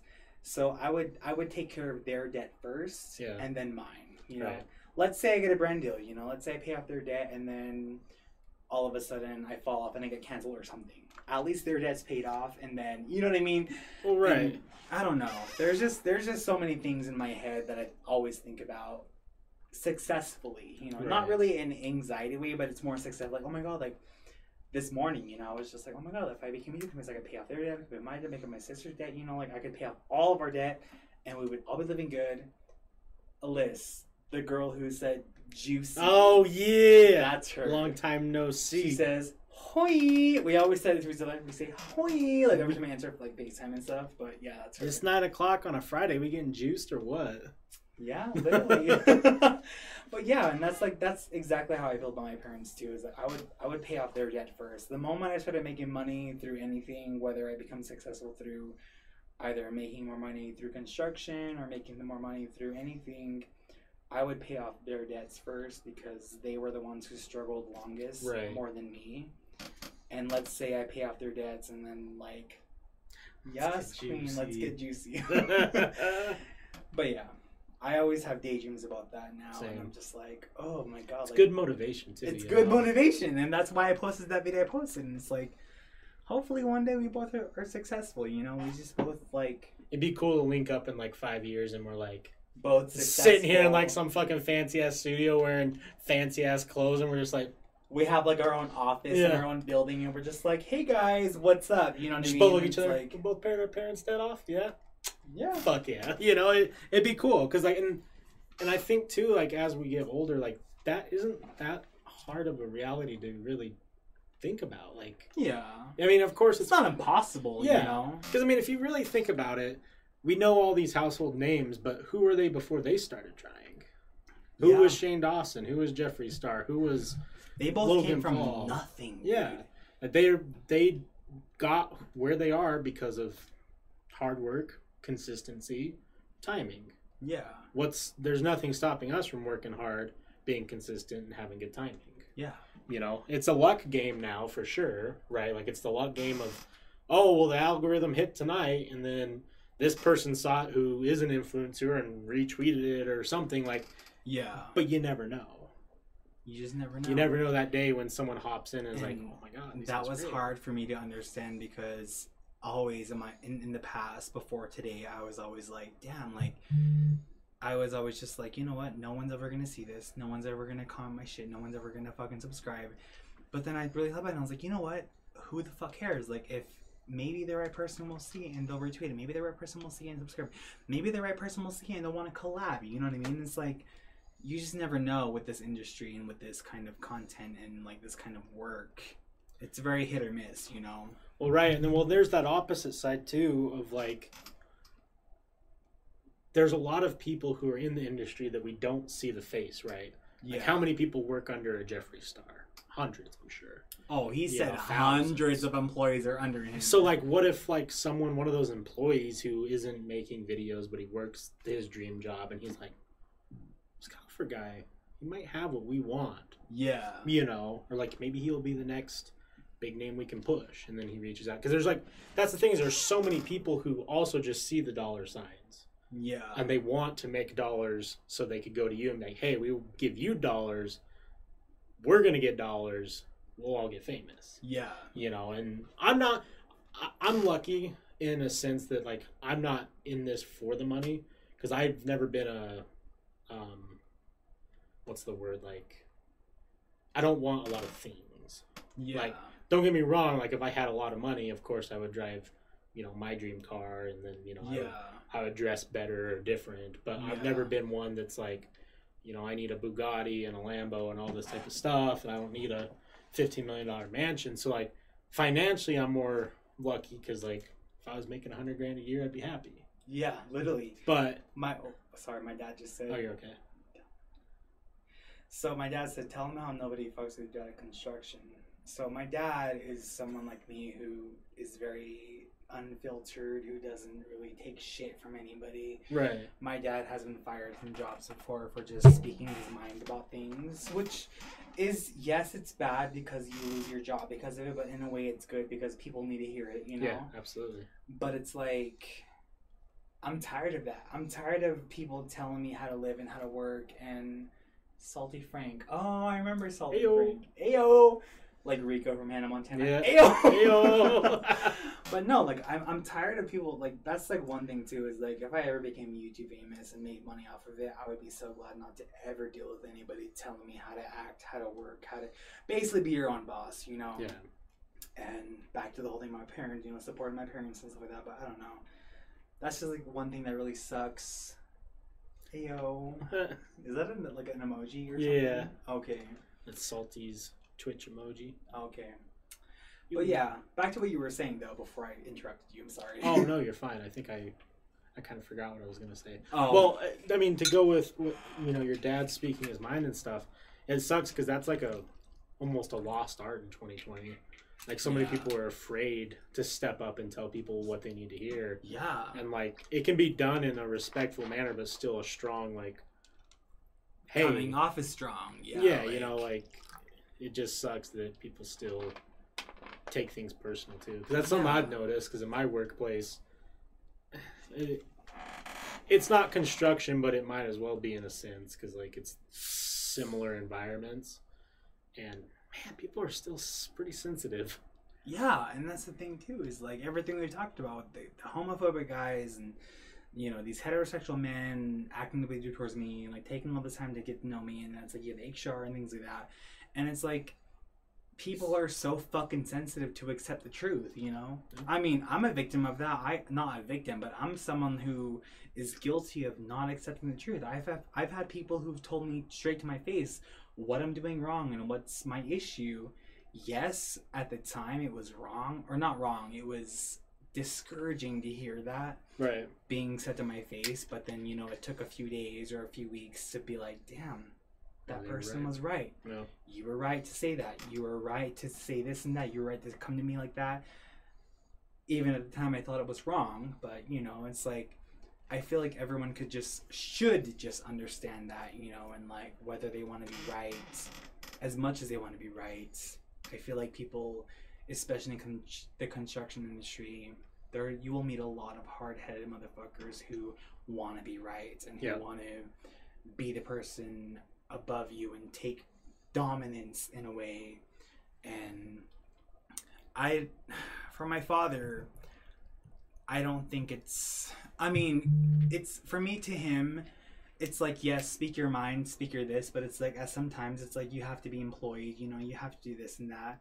But for me, on my end, now I know why he did what he had to do in the past Right. to speak his mind, whatever Makes like that sense. And to have people not fuck with him like that in the construction industry anymore. And it's like now i get it you know it took me three two years to understand that but with how the hr treated me through my last company i'm like okay father now i get what you mean. When you've lost your jobs in the past and i get what you mean when you've had to speak your mind to people. But yeah. It sucks that it gets to that point sometimes you know that you have to really speak your mind in a situation where it does leave your job in jeopardy but i think that it shows a lot of character to still speak your mind because like at the end of the day right we only have one life.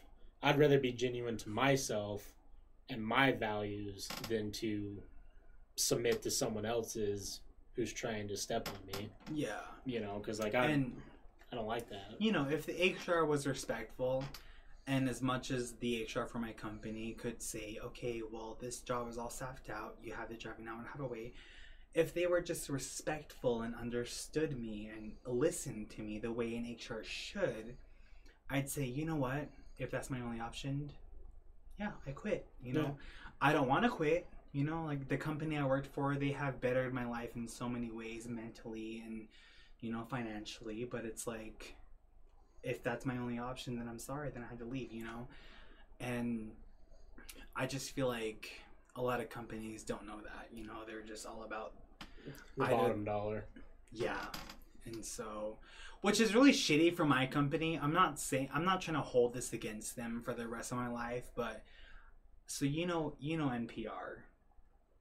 Yeah. You know, yeah, so that the news company, they were actually on my job sites last oof, I think it was either last September or October. I don't remember necessarily when it was, or it might have been December, one of those months, but um, they came to me, you know, and we had the whole company. It was just for my company, not the entire job site, but just my company specifically. And oh my god, that one snuck out.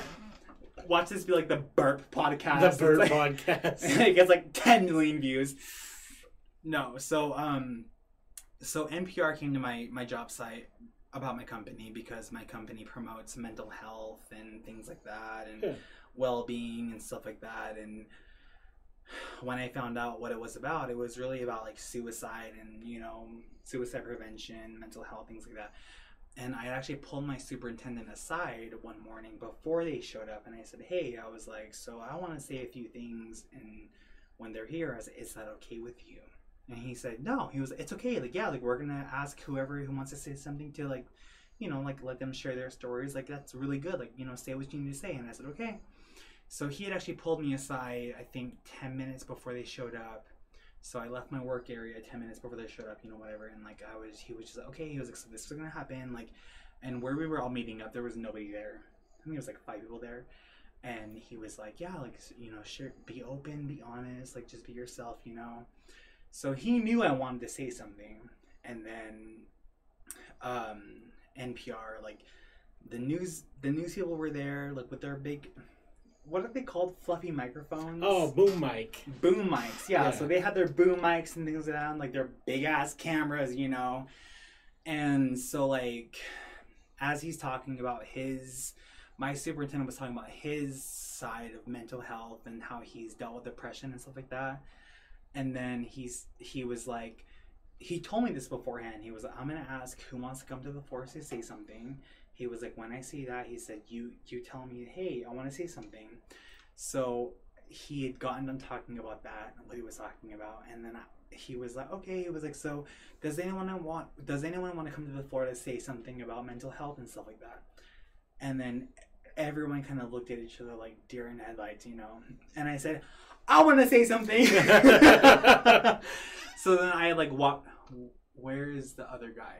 Oh, you dropped by a little bit earlier. Oh yeah, he was here about what an hour ago. Yeah, he said hi. Yeah, he said hi, but he He typically works right now, so he can't do the podcast on the weekends normally. Oh, that's sad. Yeah. Poor thing. I actually really like him. He's like, not that I'm saying you're not funny, but he's really funny. Oh, I know. I know. No, so yeah, like so I had said like, yeah, I want to say something, and oh my god, when I tell you, seeing everybody that I work with, bosses, coworkers I've never talked to before, everyone's eyes on me was so like not intimidating, but it was so nerve wracking. Oh yeah. like I was like, oh my god, sorry, someone texted me. Oh, it's an old friend. Um.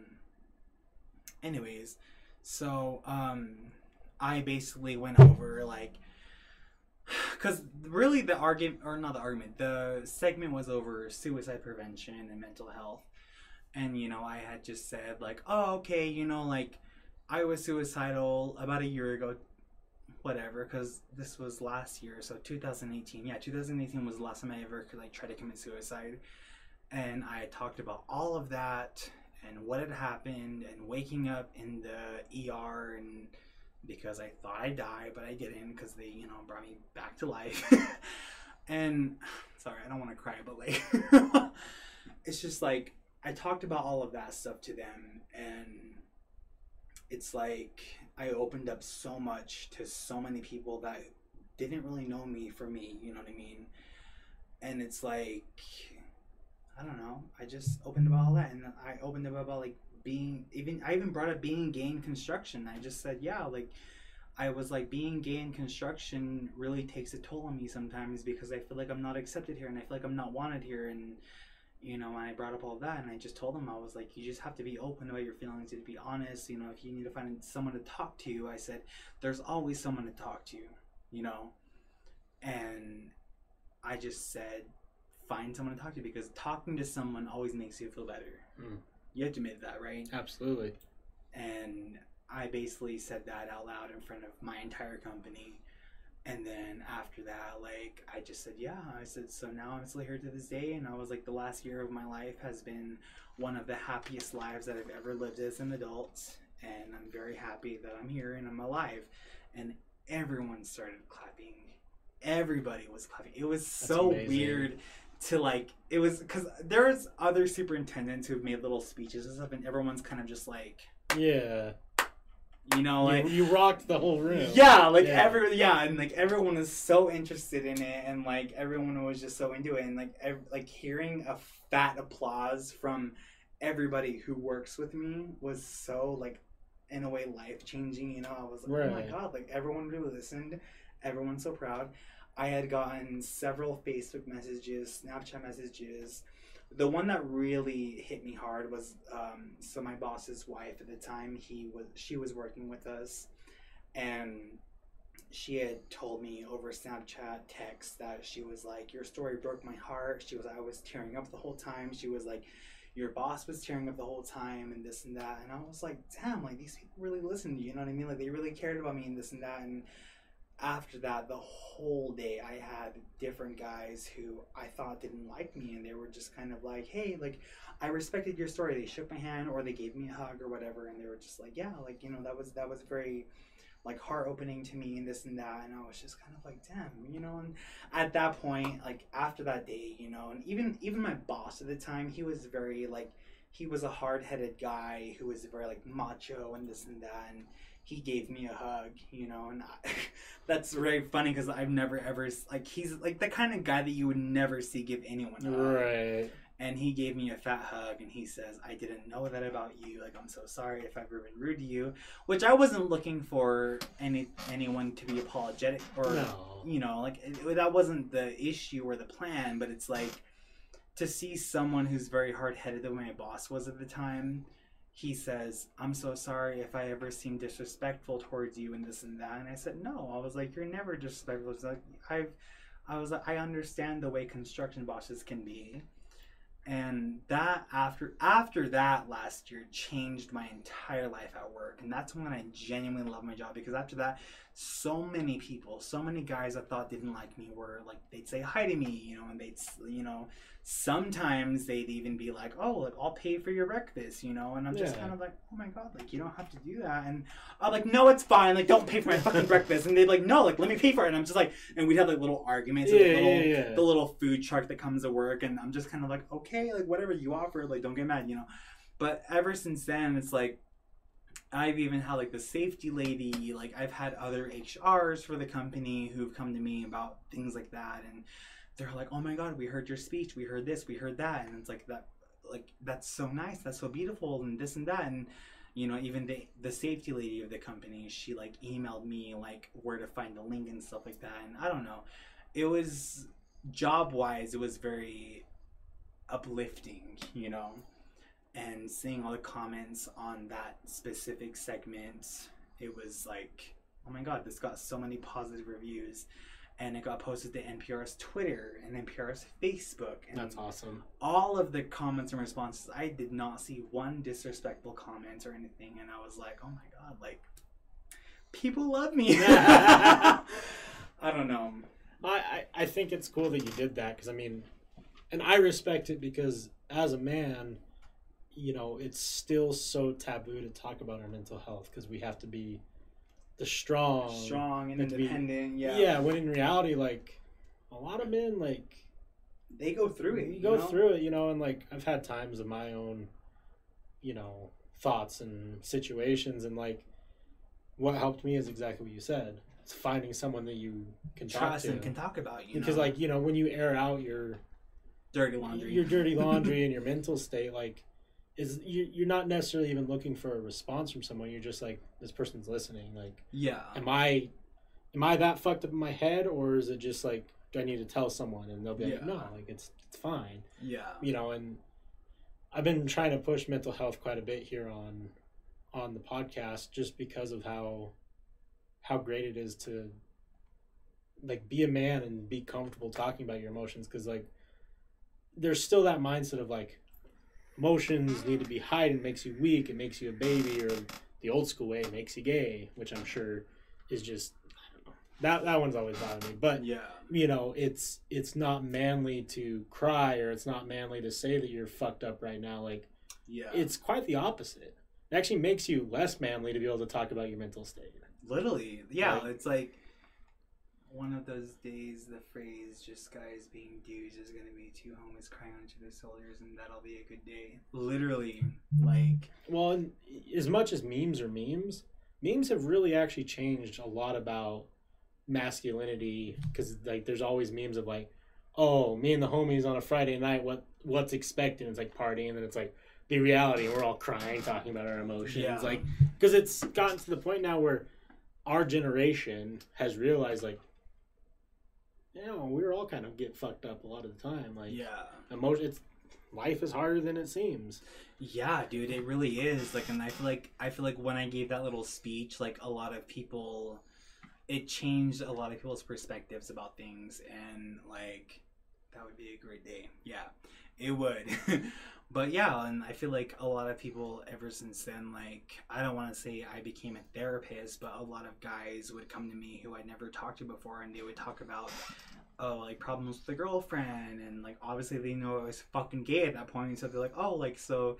I mean, not a lot, but like there was like two or three guys who came to me saying like, okay, well, you know, you're gay, like you understand girls a lot more than I do. Like, what what does this mean? And I would give them the best advice that I would give them, you know.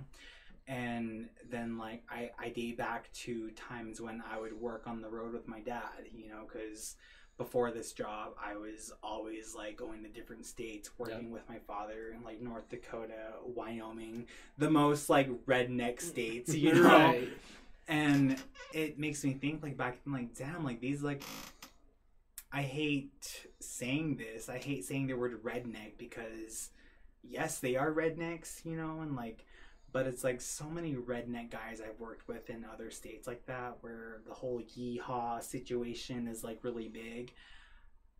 They've been so fucking rude to me, you know, and it's like, and yes, it's like they don't know I'm gay, or maybe they do, who knows, but it's like, I've worked with welders and things like that who I've helped, and they were just so fucking rude. I remember telling my dad stories when we were working in Wyoming, how like rude one of the welders I was working with. I was like, oh my god, fucking so and so was so fucking rude to me today. He fucking this and that. And my foreman actually in Wyoming when I was working with my dad, because me and my dad got separated. Because my me and my dad. I kind of go with him on jobs as like his helper, Yeah. you know, because he, my dad's the welder and I'm the fitter, and we kind of like, I kind of do his prep work and then he does the welding. But on this specific job in Wyoming, we got separated. So he was he was given a different helper and I was given a different welder. And this welder was based in Wyoming. He was born and raised. Born and raised, you know what I'm saying, child? Like But he was always so rude to me in every lunch break that I cause me and my father would just sit in my car for lunch and like eat our sandwiches or whatever the fuck we were eating for lunch and I would tell my dad everything and like I don't want to say that my dad didn't care because I know my dad cares because I know my dad cares about me genuinely, but my dad would kind of give me the sort of like insight of like just brush it off, you know? Which is true. Yeah, like this is a job. We're all making a living. Just brush it off, you know? Like you can't change anyone's opinions, but there was one day I had fucking freaked out. So my boss, my father and I, we had the same foreman, boss, whatever you want to call it.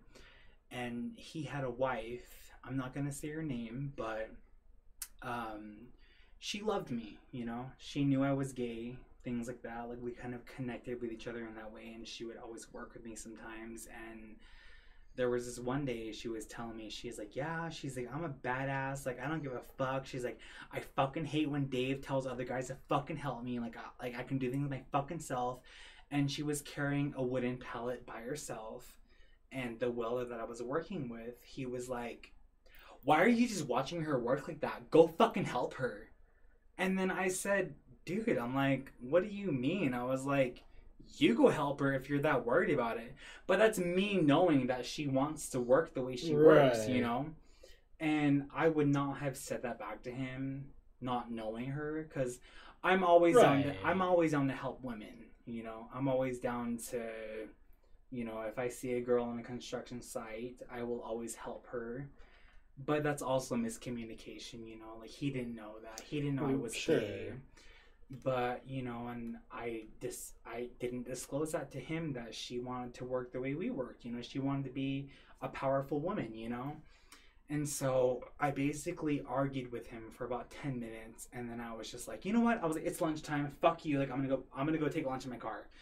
And then the whole time in my car, I vented to my dad. I was like, "Oh my god, like so and so said this and that to me about so and so, and like she wanted to do this and do that, and like doesn't want help from any men, and like."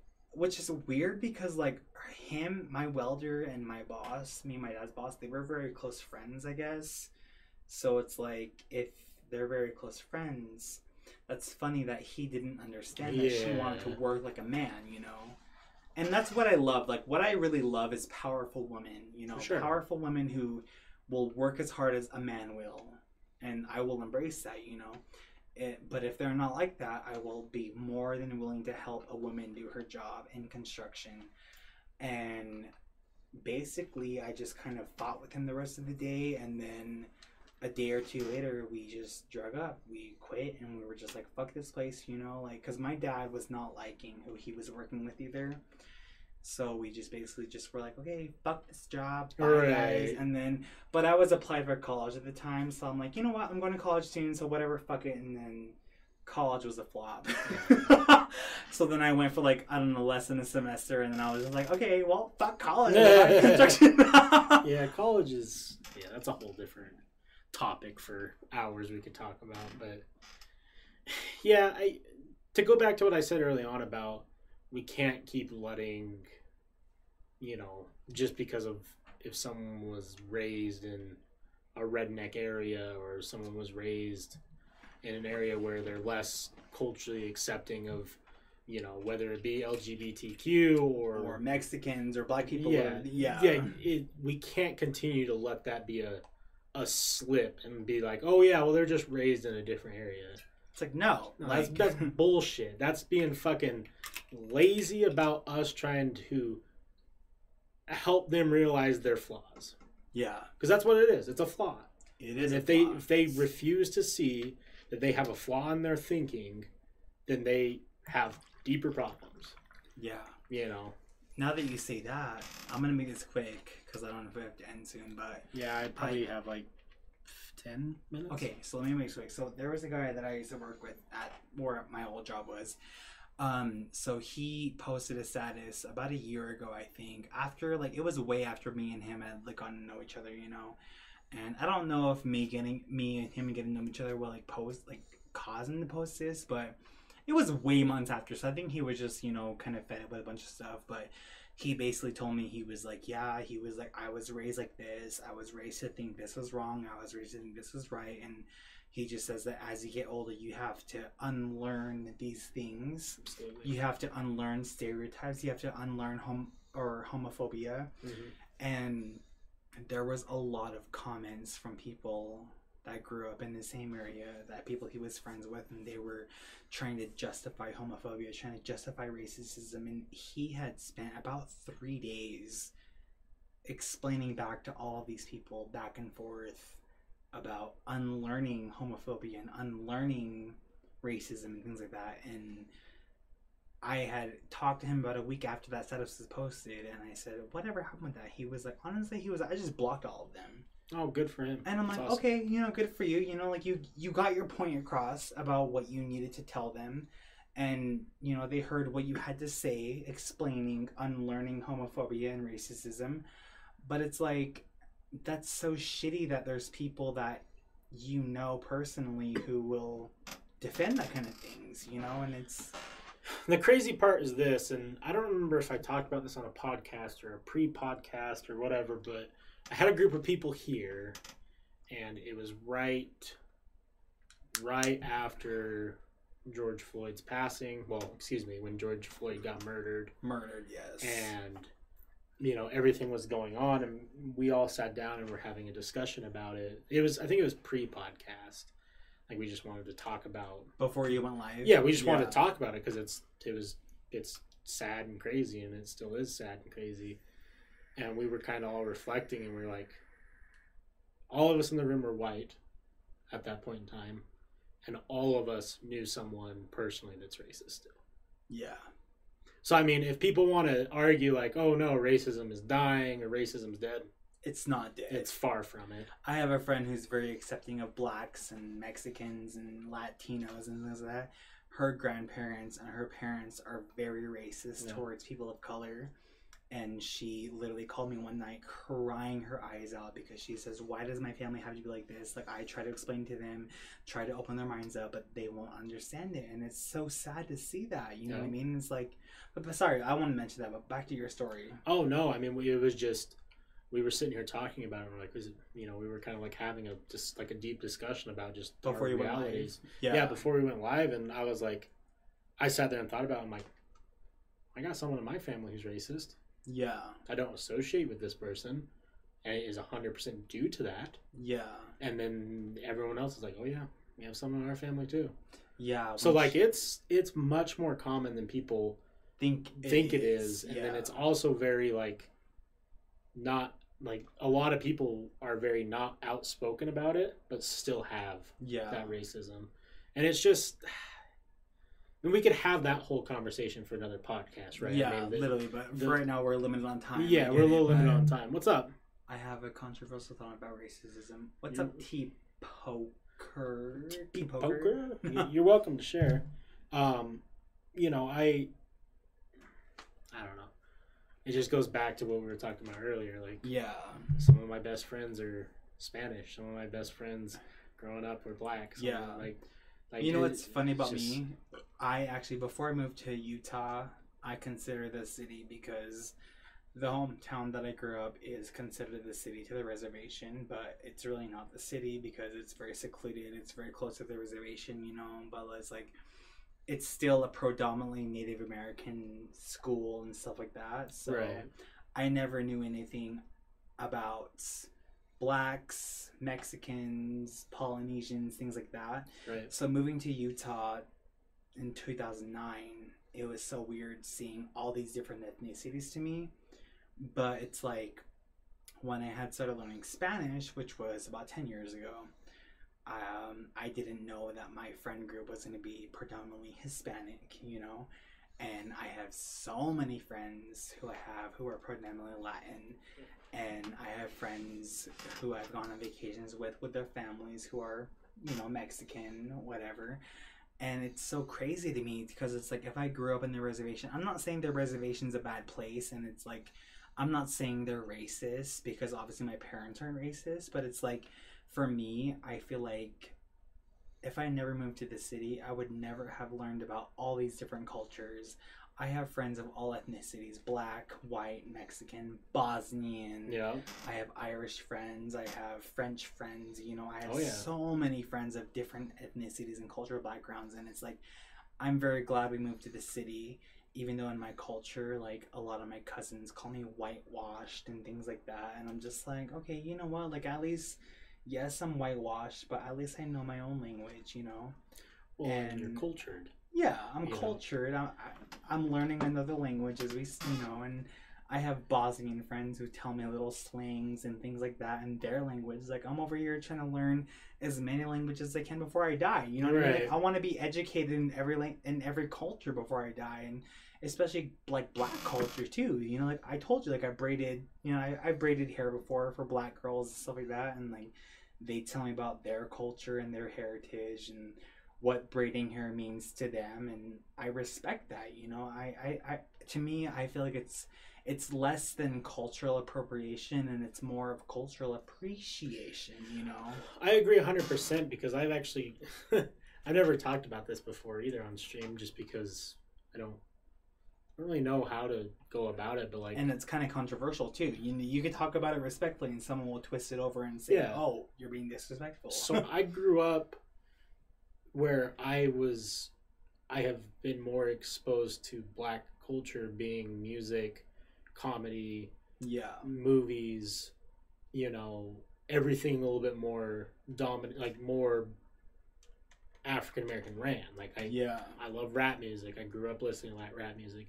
I grew up every night watching The Cosby Show. and bet Pride. Yeah, And- BET. yeah bet grew- was a big one for me yeah, too I grew up watching The Cosby Show pre him drugging people. Well, not pre, but like before we knew. yeah You know, I grew up watching Fresh Prince of Bel Air. You know, all of the um, fuck, what was the? I Can't remember the other two big ones.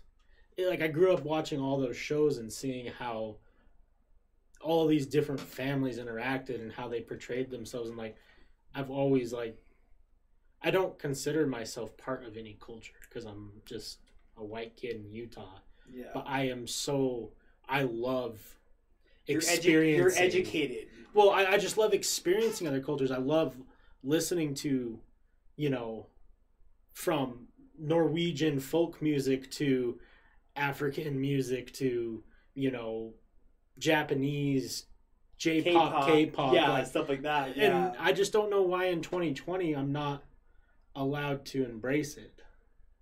And it kind of hurts my heart sometimes. it's 'cause not that you're so not important. allowed. It's more like I feel like there's a lot of white people who do like to listen to it.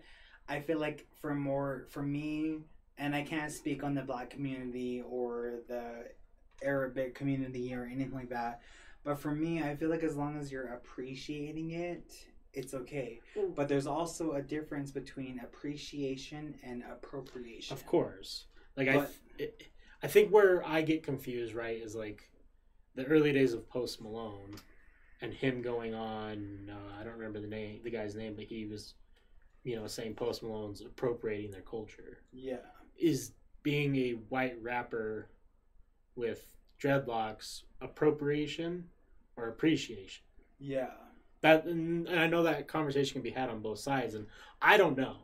I don't know. I don't want to get into that right now, but I get what you mean. Right, and You I don't know? I don't want to get into it either because I don't have an opinion on it because I don't know. I don't have an opinion either. You know, like you know, he's a white guy, but it's like I don't I don't want to get into it because I know we're limited time. But it's like someone said I don't think there should be black music or black shoes or Chinese food or Indian garments. We're all human. I, it should just be music or shows. Why does it have to be classified race? I, I understand his approach and I'm very open minded to it, but to me, I think it's fine for a culture to be prideful of what they create. yes. I don't have a problem with that, but I guess I get what you're saying, TP Poker, with like I guess labeling it as something Yeah. specific. kind of like how people a lot of white people like to um, classify native american as alcoholics you know like the there's like that appro- not appropriation but it's like there people like to na- classify native americans as alcoholics but there's so many native americans out there who aren't alcoholics Oh, I see what you're saying. Yeah, yeah so it, it almost like the stereotyping. Of, yeah it sucks that we get put into that stereotype and things like that We'll end um, with uh, TP Poker's um, comment here. So TP Poker said during the time of 9/11, people were profiling Muslims and Arabs because of the tragedy. tragedy Americans need to qualify a reason why this happened, and many were on edge when we saw an Arab person. I think racism stems from experiences people experiences people have with others. If I'm walking down the street and an Asian guy robs me, I'm probably going to be on edge whenever I see an Asian dude. You're right, exactly wrong, or indifferent. It's human. Yeah, I get that. I, I I see what you're saying to a point. I think that it's just. I guess from my perspective, right? Like, let's say Calford robs me. Okay, yeah I'm gonna be like, wow. I kicked Wes's ass or some shit. I'll be that. like, wow, Calford's an asshole. I'm not gonna think that all Native Americans are assholes. Yeah. You know, And that that's kind of that's my perspective on it because like Yeah. and we see that a lot on news sadly where we'll see a lot of all the well not as much right now but like pre like 2015 it was always on the news like oh african american robs this or shoots this or does whatever and then that's what caused the stir up of people Well, being scared of African Americans. It- in a way. it- in a exactly way, yeah yes. like then now it started creating the stereotype when that's not the reality that just maybe that guy was bad maybe that guy was a piece of shit but who knows what was he doing it for But when okay, I don't want to get controversial because we're running low on very like we're running very low on time. But whenever a white person does something, it's so very minimal to hear about their um, consequences. And I don't hate white people, but I just wish they could experience the same consequences that colored people experience. You know? well i agree with you because let's let's look at this the last what four or five mass shooters were all white and they're all still alive Exactly. But then you have people like George Floyd who, yes, he did something wrong by faking a twenty dollar bill, but it's like if a white person did that, they'd still be alive to this Yeah, I mean we're we're talking twenty dollars for someone's life. exactly. That's the thing is there's no quantifiable amount of money for somebody's life. Exactly. But No. if you want to end this, go ahead. Yeah, no, we can we can call. I gotta get out of here, but Yeah, I gotta go home too. We I mean, can- I don't gotta get home, but I mean, I want to go home and tell my parents about all of this. yeah. Knowing that they watched it. So. yes, thank you, Calford's parents, for Thank watching. you guys, mom and dad. I love you guys so much. But thank you guys to everyone who has commented and who has bear with us this whole conversation. Yes. It's been a good one. We'll be back. Um, Maybe in a couple is your- weeks. what is your YouTube channel? Oh, so my YouTube channel is youtube.com slash my name. So it's like Calford Zahne, C A L F O R D Z A H N E. No spaces, no periods, no underscores. Just, I just posted a video today for the first time in like five years. So go watch my new video. Yep. Love you too, TP Poker. Everyone here, Bieber, Salty. Um, I'll be back later with more content, and then Your girlfriend's at Calford, tell us where to follow you. Yep. Yeah, basically all any social media you want to follow me on, it's just my name, Calford Zahne. Like I said, no spaces, no comments, no nothing. nothing.